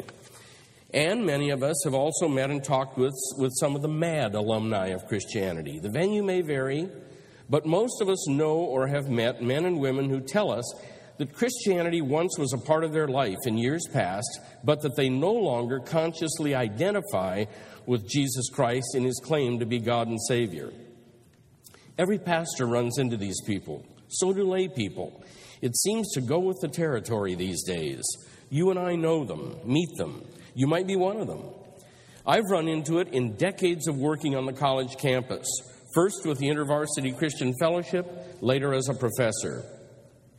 In those roles, it has been, I think, for whatever reasons, easier for students to tell me the truth. I think they have said things to me that they were afraid to tell their pastors or priests. I think they have said things to me that uh, were easier to tell a professor uh, such as you once believed that Jesus was your sin bearing Savior, but that you no longer believe that. Or that you wish you could still believe in Jesus, but it's just intellectually impossible. If you're a Christian pastor or layman, you probably have more than once heard the same thing from friends or acquaintances. In our day, there are so many of these people that it's hard not to come into contact with them. There are thousands of them. First, a few words about the sad alumni. Many of these people were broken by the church. I know that sounds harsh. As Christians, it's bothersome to hear words like that, but for many people, this is how they really see what has happened to them. Now, I'm going to pause right there and say this is something that I can completely uh, relate to. If it wasn't for Dr. Rod Rosenbladt, I would be an atheist and an angry one at that today. And uh, Richard Dawkins and I would be having beers down at the local pub, uh, talking about our hatred of Christianity and, and how uh, God has messed up everything. Yeah, I, that's exactly where I'd be because let me tell you, I was definitely chewed up and spit out by the church machine. And the reasons that he's going to give here are very, very close, almost identical to the very things that happened to me. We continue. Now, almost certainly, many of us have also had contact with people who have struggled for their whole lives with being deeply upset psychologically. The church, for whatever reasons, draws people who the professionals recognize as bipolar or wrestling up against what they call clinical depression, or whose guilt is so great that they are inwardly immobilized, people who are so frightened that just coping day by day is truly heroic. But it's not about any of these people that I'll be speaking tonight. I'm not competent to do so. It seems to me that such people deserve all of the care and empathy that we can muster. But again, it's not about such people that I'm speaking tonight. By the sad alumni of the Christian faith, I mean the hundreds and hundreds whose acquaintance with the Christian church was often one in which they were helped to move from unbelief or from a suffocating moralism into real saving faith in Jesus Christ.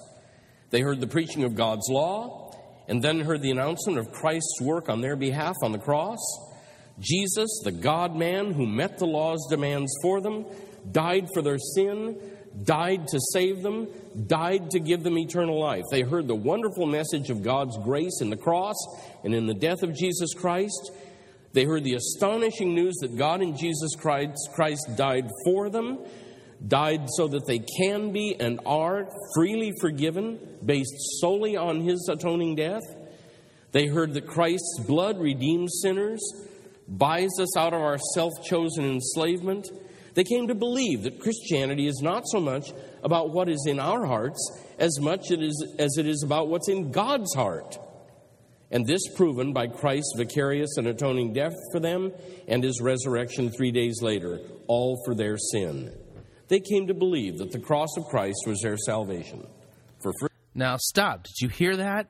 He's describing people who've heard the gospel.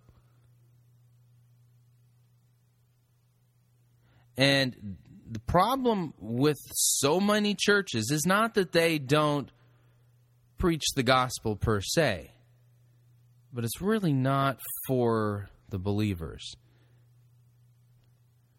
Free and forever. But something happened after that, something that broke them. And in general, I think what happened is nameable, at least in many cases.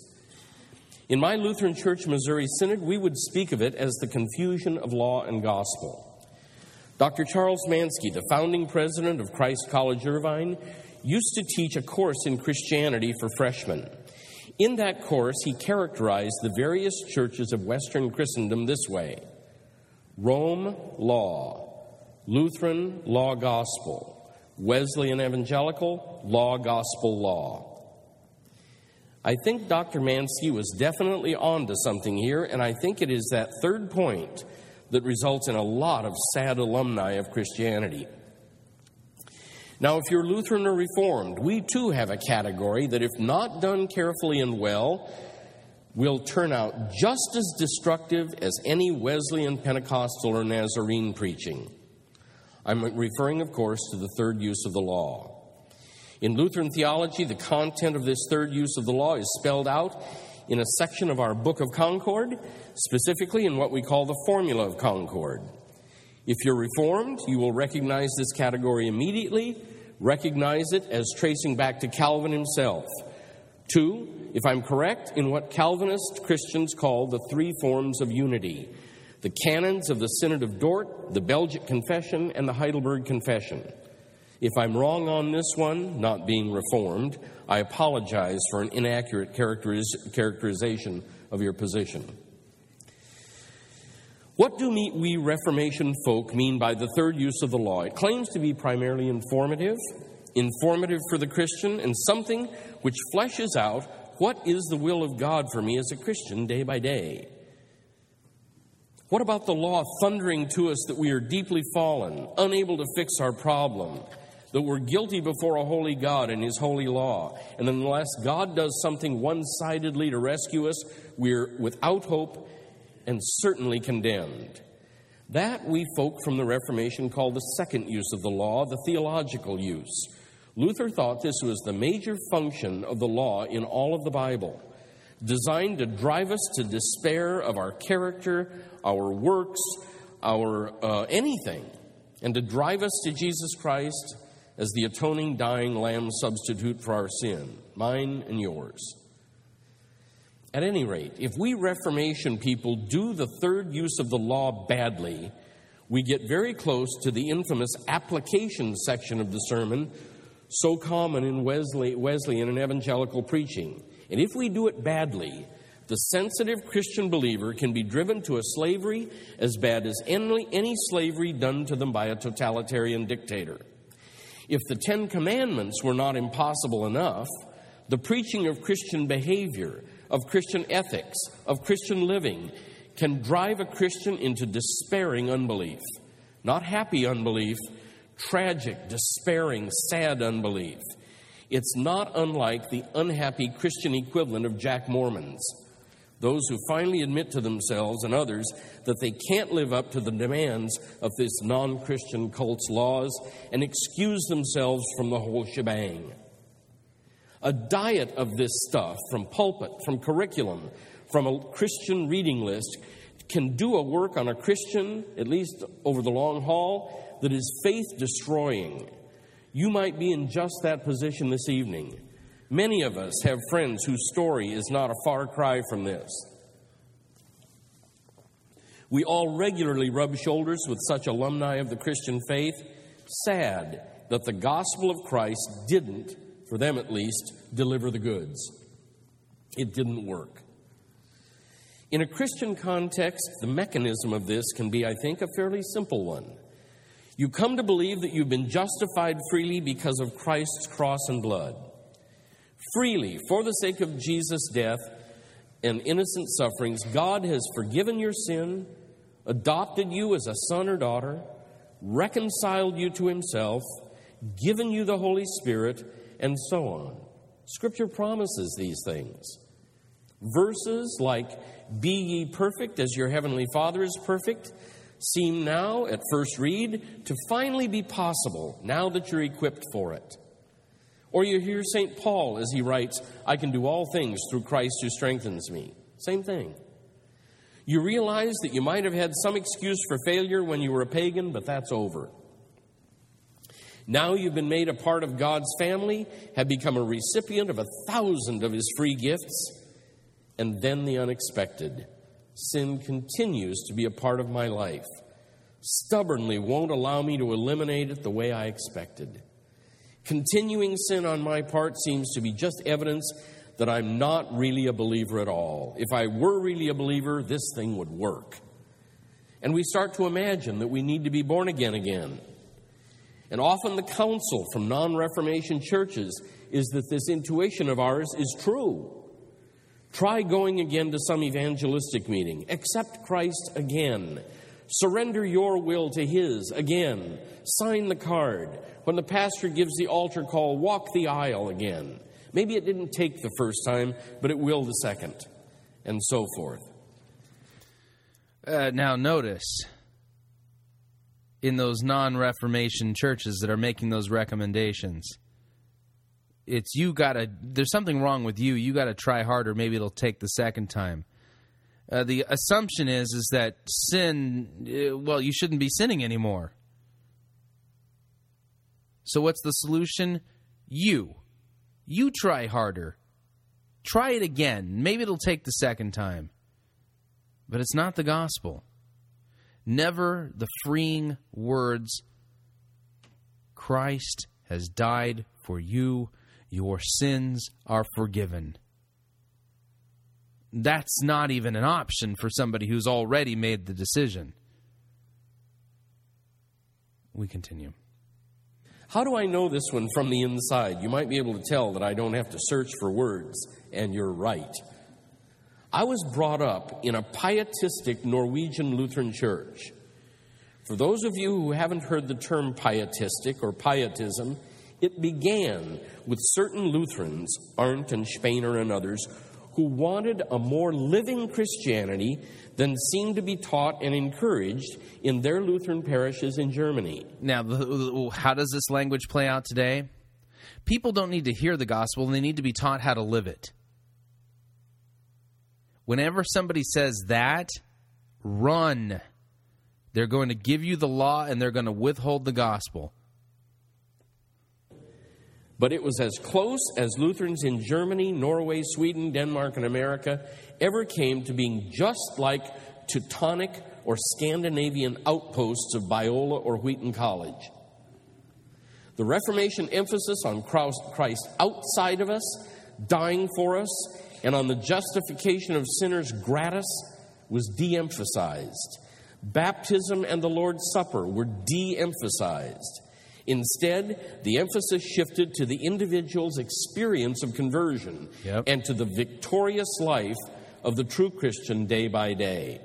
Notice, it's not that those things weren't altogether missing, they were just de emphasized. Oh, uh, we don't need the Lord's Supper except for once a year. Christ's death on the cross for you, well, we saved that message for Evangelism Sunday right after the 4th of July. And if you're already a Christian, this won't be applied to you. But bring your unsaved friends so they can get on the rat wheel.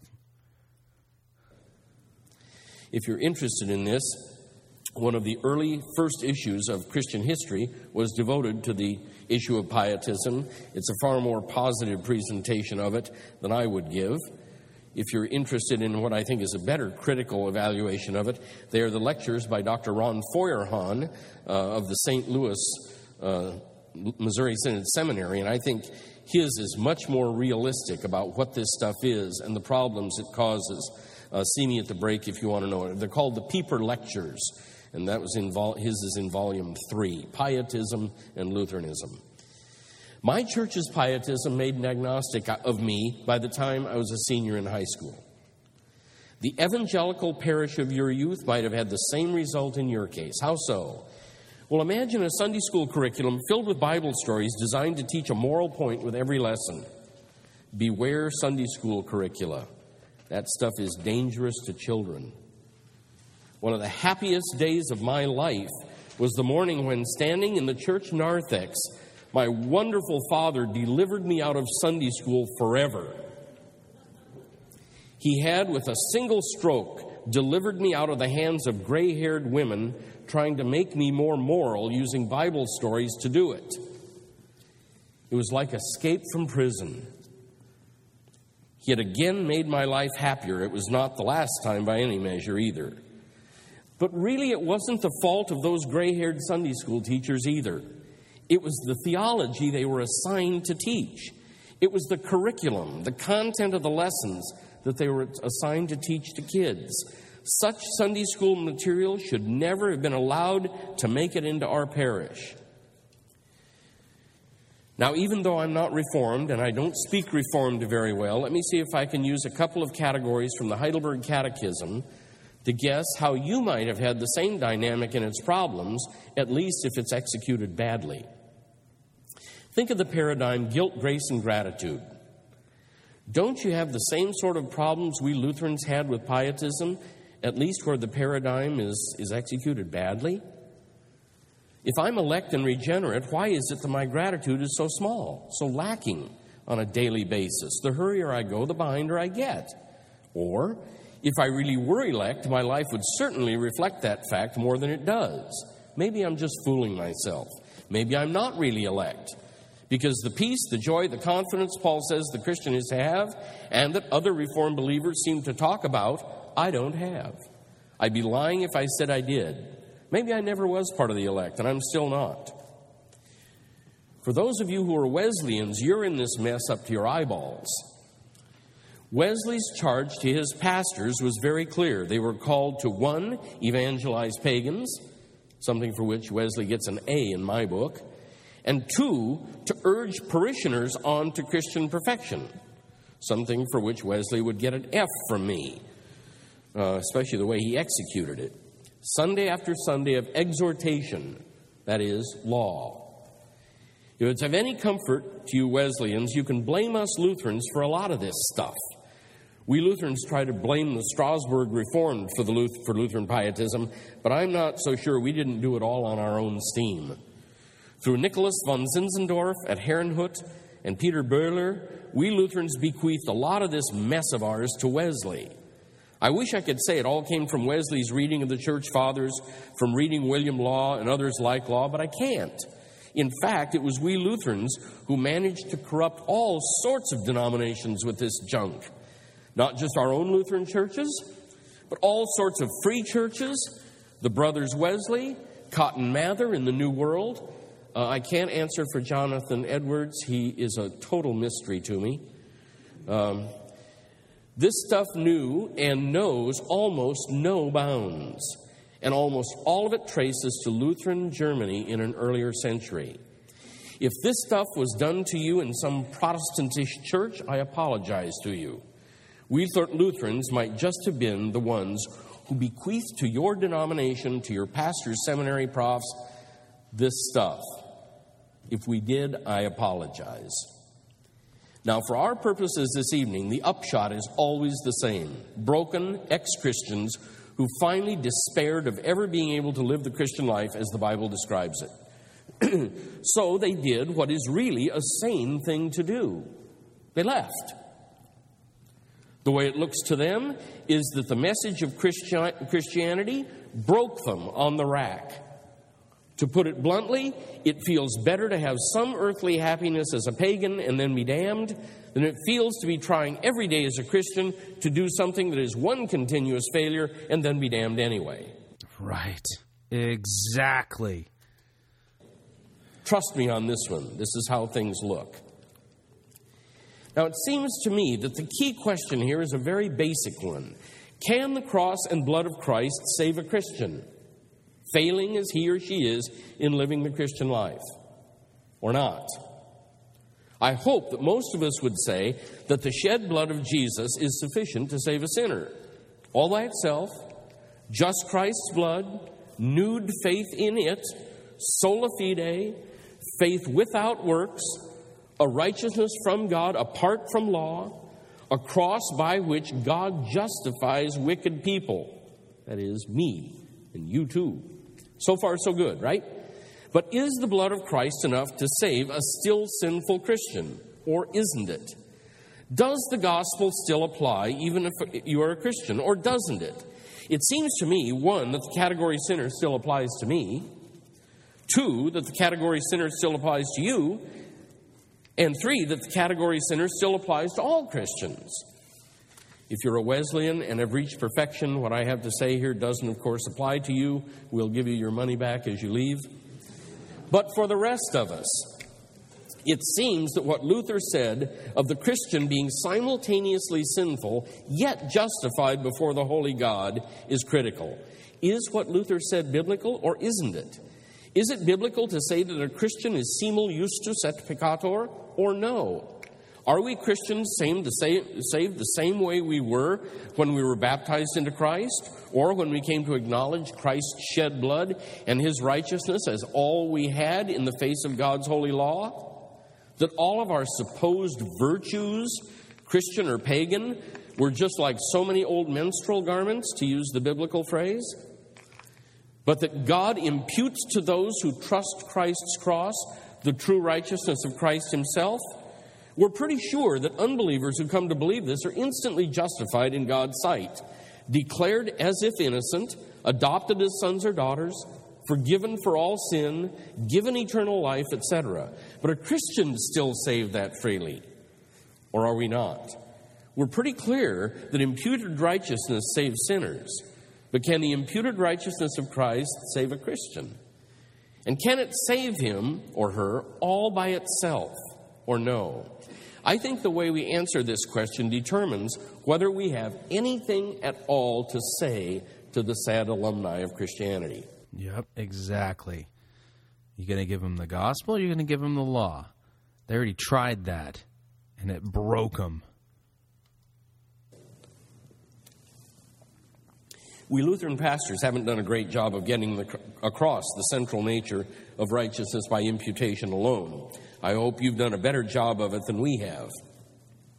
Decades ago, a gigantic survey of our clergy and laity across synodical lines, ask somebody else what a synod is, across synodical lines showed um, that we Lutheran pastors hadn't even convinced our own members of the sufficiency of Christ's cross and blood and death. Think of this as a Lutheran version of the Reveal Conference before there ever was a Willow Creek.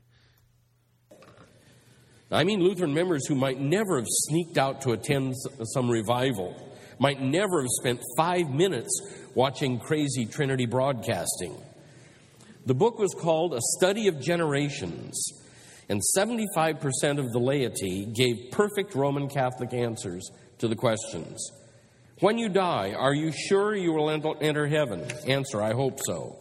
If you do get into heaven, how will you get in? Well, I was president of the congregation four times. My wife and I tried to tithe. For 20 years, we sang in the choir till our voices just couldn't do it anymore. We both taught Sunday school for years. Perfect Roman Catholic answers. And this survey was decades ago. What the sad alumni need to hear, perhaps for the first time, is that Christian failures are going to walk into heaven, be welcomed into heaven, leap into heaven like a calf leaping out of its stall, laughing and laughing as if it's all too good to be true. It isn't just that we failures will get in, it's that we will probably get in like that We failures in living the Christian life as described in the Bible will probably say something like, You mean it really was that simple? Just Christ's cross and blood? Just his righteousness imputed to my account as if it were mine? You got to be kidding. And all of heaven is ours just because of what was done by Jesus outside of me, not in me? On the cross, not in my heart? Not in my Christian living, not in my ethics and my behavior? Well, I'll be damned. but of course, that's the real point, isn't it? Yeah. As a believer in Jesus as your substitute, you won't be damned. No believer in Jesus will be. See, this is the message that we all need to hear. This is the Christian gospel, and it's for believers, not just unbelievers. We all need to hear it week in and week out. I do. And I believe you do too. Not a single one. As C.S. Lewis put it, there are going to be a lot of surprises at the eschaton. There are going to be people there that we just don't imagine will be there. Think of the non Israelite that Lewis purposely put in heaven at the end of the last battle. Boy, did that ever get the goat of some Christians. And then he tells him why. He, uh, Aslan, the lion, says to him, I suppose you're wondering why you're here. and then he tells him why. Uh, there are going to be in heaven believers in Jesus who never darkened the door of a church. Now, that's no encouragement not to intend, not to be baptized, and not to receive the Lord's Supper. It's just saying that faith in Jesus saves. Saves by itself, nude, apart from works. There are going to be scads of Roman Catholics, people who never listened, not really, to the theology preached by their priests, just believed in the sufficiency of Jesus' blood, no matter what their priest was preaching. People of all sorts who just believed in Jesus and his blood shed for their sin as complete payment. There are going to be call girls, there are going to be drug dealers, maybe even a couple of lawyers, though I doubt it. Sorry, Deloach. I hope you're not listening. he has this thing against attorneys. There are going to be members of the cults who never got what the cult leader was teaching, but trusted in Jesus' blood and cross, and that it was for their sin and for their hatred of God and for their wickedness. Surprises. Lots of surprises. It bugs me to say it, but there might even be an IRS employee, maybe a congressman or a congresswoman. Everybody has some class of people they don't really want to die as believers in Jesus. Those are mine. But to put it closer to home, there might even be a theologian or two who believed in Jesus. Bet the blue chips on the blood of Jesus and nothing else. Nothing in addition to that blood. There might even be a despicable leftist socialist college professor or two. Academics who daily sold out the wonderful American Constitution and instead filled their students' heads with status drivel and mush. In heaven, we will meet cowards, scum, bottom of the barrel, reprehensibles, jerks, deadbeat dads, murderers, all sorts of rabble. And they died believing in Jesus and his blood as their only hope. Ask yourself is sola fide true or is sola fide not true in the case of failing Christians? Is Paul's letter to the Galatians true or no? And if Galatians is true, and it most certainly is, but an apologia for that is not our subject, can a failing Christian be saved simply by the cross and blood of Christ? Can he or she not be so saved by, by Christ's shed blood alone? If you answer yes, he or she can.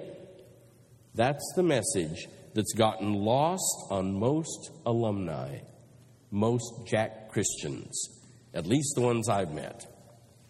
How many times the law has already done its work on them? Boy, has it ever done its work on them. They need more law they, like they need a hole in the head. The law was and is killing them. Now, true, Paul says the law kills. He writes as if that's what the law is for. The law is designed to crush, to crush human pride and supposed self sufficiency toward God. It is intended to kill, designed to kill. Um, the biblical connection is law slash sin. What gives sin its power is the law. And more so, it looks like the law is designed to make the problem even worse. It is to be gasoline on an already blazing fire. Want to have sin run out of control? Go to a church in which the law is preached, then the law is preached again, and more stringently and deeply, and then the law is preached even more. You'll create sin. Think of John Lithgow's portrayal years ago of a law preaching pastor in the film Footloose. Didn't you just cringe? I mean, even if you're a Southern Baptist, you had to cringe at that character. Drawing the Christian line in the sand at the possibility of a high school dance? Lithgow couldn't listen to his daughter, even if hearing her would have instantly resulted in world peace. Man, was he righteous. In Footloose, Lithgow's wife should have been the pastor. Don't quote me, I could be thrown out of the Missouri Synod for even joking about such a thing. You Missouri Synod Lutherans, that's a joke. Chill out. Or as Phil Hendrie says in the ad, it wouldn't hurt you to laugh. You non Lutherans, all of this is an inside joke. Ask your Lutheran friends later why that's a joke in our circles. My point is that the whole film, Footloose, was Jesusless. No cross, no atonement, nothing of Christianity, really. Same as chariots of fire. Completely Christless, completely gospelless. Now, back to the point. For many of the Jack Christians we've met, the law is all their ears have ever heard.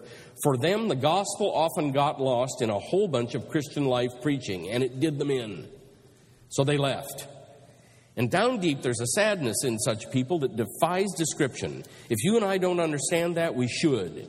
They were crestfallen, so great their hopes, so devastating the failure.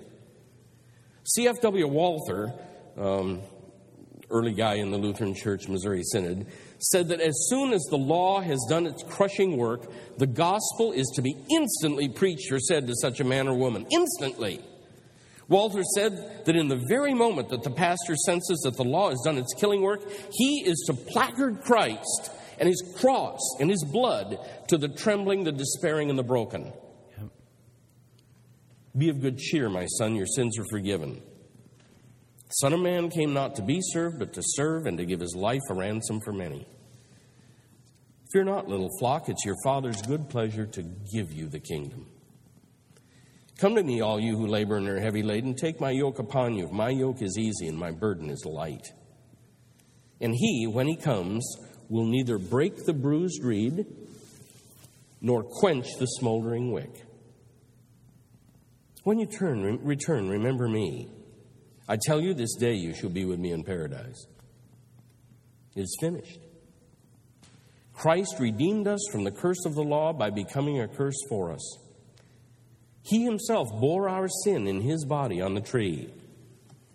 God made him to be sin who himself knew no sin. For in Christ Jesus you are all sons of God through faith.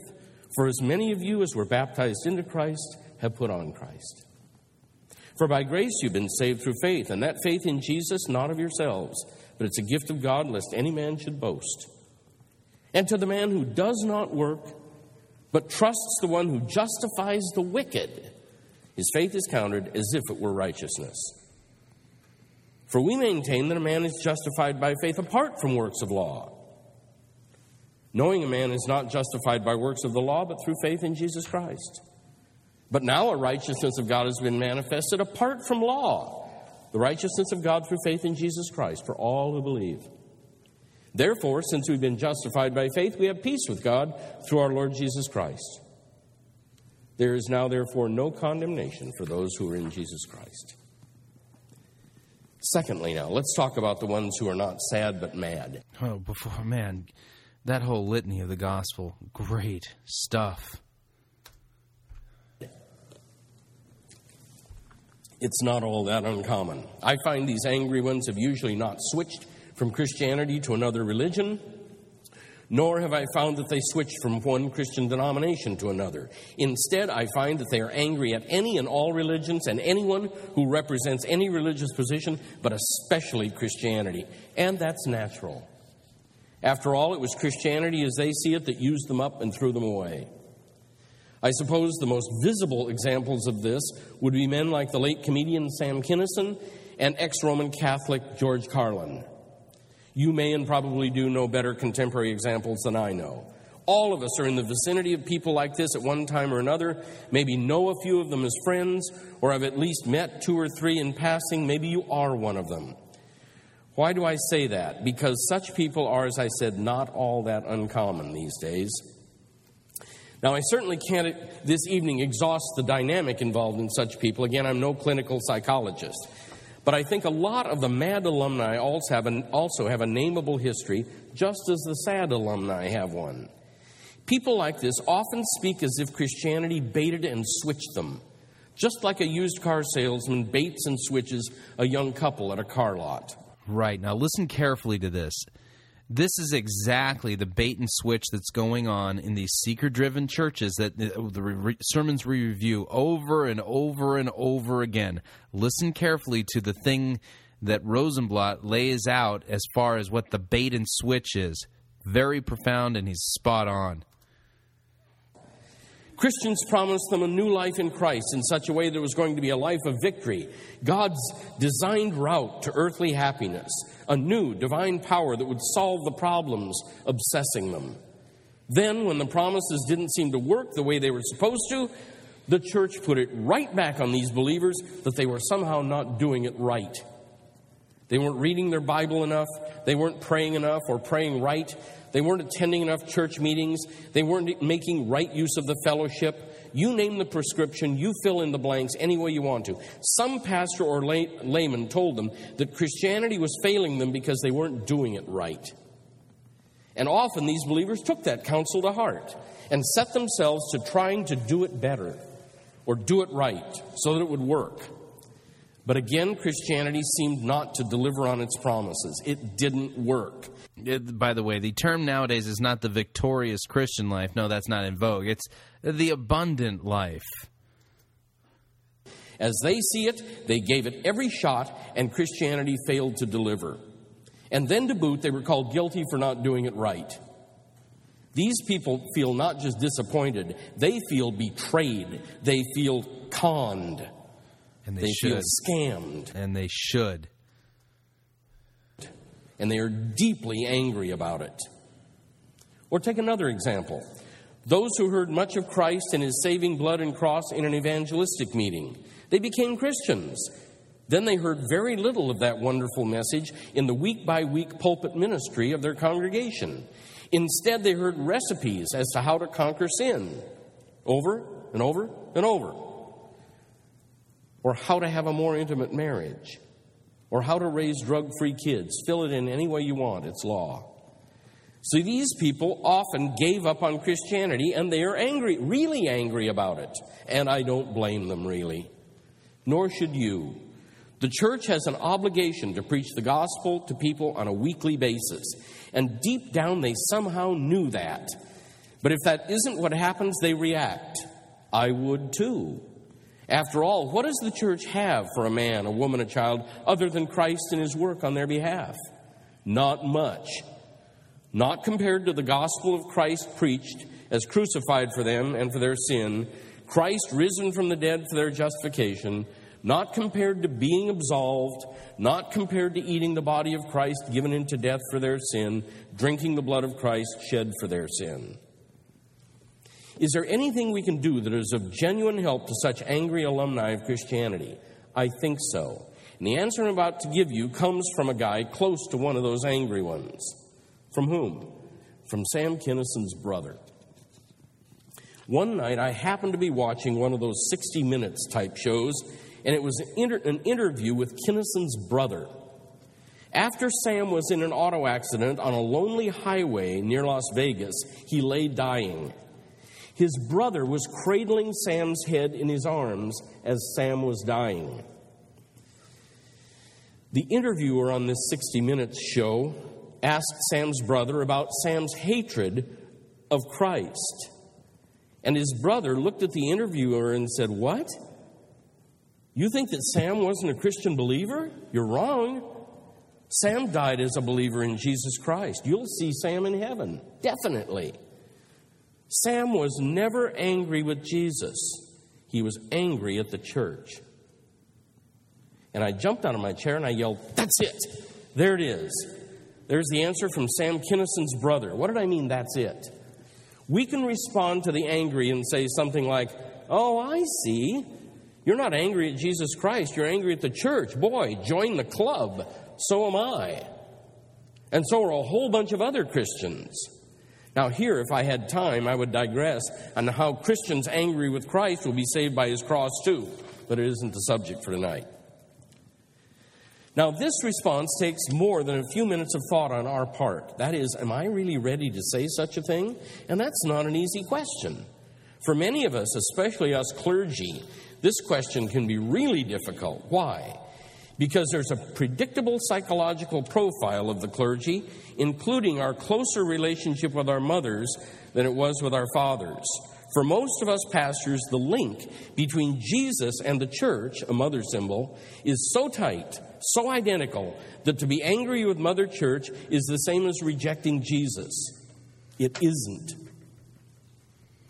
But I'm recommending, at least in conversation with the angry, that we, all of us, identify with the anger of these people at the church and that we say, Well, of course you're angry. With what it did to you, It'd be insane not to be angry at it. Yep. I know that one. Mm hmm. I just misunderstood. I thought you had dismissed Christ. Thanks for clarifying. Now, again, I know this is tough stuff. It raises questions in us that are not easy ones, particularly for us pastors who were closer to mom than we were to dad. And unfortunately, that's a very high percentage of us. Uh, we're also first sons, 85 to 95 percent of us. But I recommend that we take the hit. It's not unlike the case with something like the Crusades or the Inquisition. I think most of us don't want to defend everything the church has done in the past, at least I hope we don't. And believe me, the angry alumni are listening closely to see whether we're going to defend the church as much as we defend the gospel. I recommend that we do not defend the church as much as we defend the gospel. I recommend that we immediately cop to horrendous things done by the church. For those of you who are Lutheran, this is not the time to catechize this guy into the finer points of Luther's two kingdoms theory. Now, let me illustrate with a couple of particularly embarrassing examples from my own church's history. Believe me, you've got parallels in your church too, if you have one, no matter which one it is. One of the lowest points in Lutheran church history has to do with the Peasants' Revolt and with the persecution of the Anabaptists in the 16th century. The peasants' revolt deeply frightened Luther. Luther very much feared anarchy as the worst of possibilities. In a letter to the German princes, Luther ordered them to use the sword and to slash and slay anyone who was out on the streets behaving like a revolutionary. He quickly wrote a letter that appealed to the princes to ignore his first letter, but it was too late. The peasants, thinking that Luther was backing them, were astounded when they learned that Luther had ordered the princes to cut, slash, and kill them. They felt totally betrayed a real dark chapter in my church's history. In a similar way, to the degree to which Anabaptist Christians represented any kind of spirit given ecclesiastical anarchy, one that had no place for order, Luther unleashed on them too. Lutherans took part in baptizing such people by immersion for 10 minutes. Reformed, Reformed and Roman Catholics went along with us in this, but right now I'm just speaking about us. Reprehensible? You bet. Do I want to defend such executions to one of those angry at the. Not a chance. Hated as I might, I need to agree with the person with whom I'm speaking. Same with some of the anti Semitic things Luther wrote later on in his life. I said that I recommend that we cop the church has done. We might be tempted to start trying to balance the charges, mention the wonderful things the church has sometimes done. Um, I recommend against that too at least in an apologetics conversation. Later, we can speak about a book like Al Schmidt's uh, late book that catalogs just how the Western world's every corner was affected to the good by historic Christianity, but not at this time. Just let them fire away. But since hearing Kinison's brother, I don't want to leave the matter there. You and I copying to the evil done by the church still leaves the angry one satisfied sort of justified in his antichristic state and still miles from the gospel. If the law has done its work on him, I want next to talk to this guy about the gospel. I want to talk about Jesus' claims, and if I can, particularly about Jesus' claims regarding what he was going to do for sinners, including me and him, on the cross. Now, you Lutheran pastors, don't talk to me at this point about the scriptural truths he would learn in your pastor's inquirer's class about sacraments. This kind of guy isn't going to come to your inquirer's class to learn about anything, including those. He's too angry. Same for you Reformed pastors. This is not the time to start talking to this guy about the scriptural truths he would learn in your pastor's inquirer's class about the finer points of predestination. He isn't going to come to your inquirer's class. He's too angry. So, what am I going to do? I'm going to talk about the gospel as if it can be believed in totally apart from the church.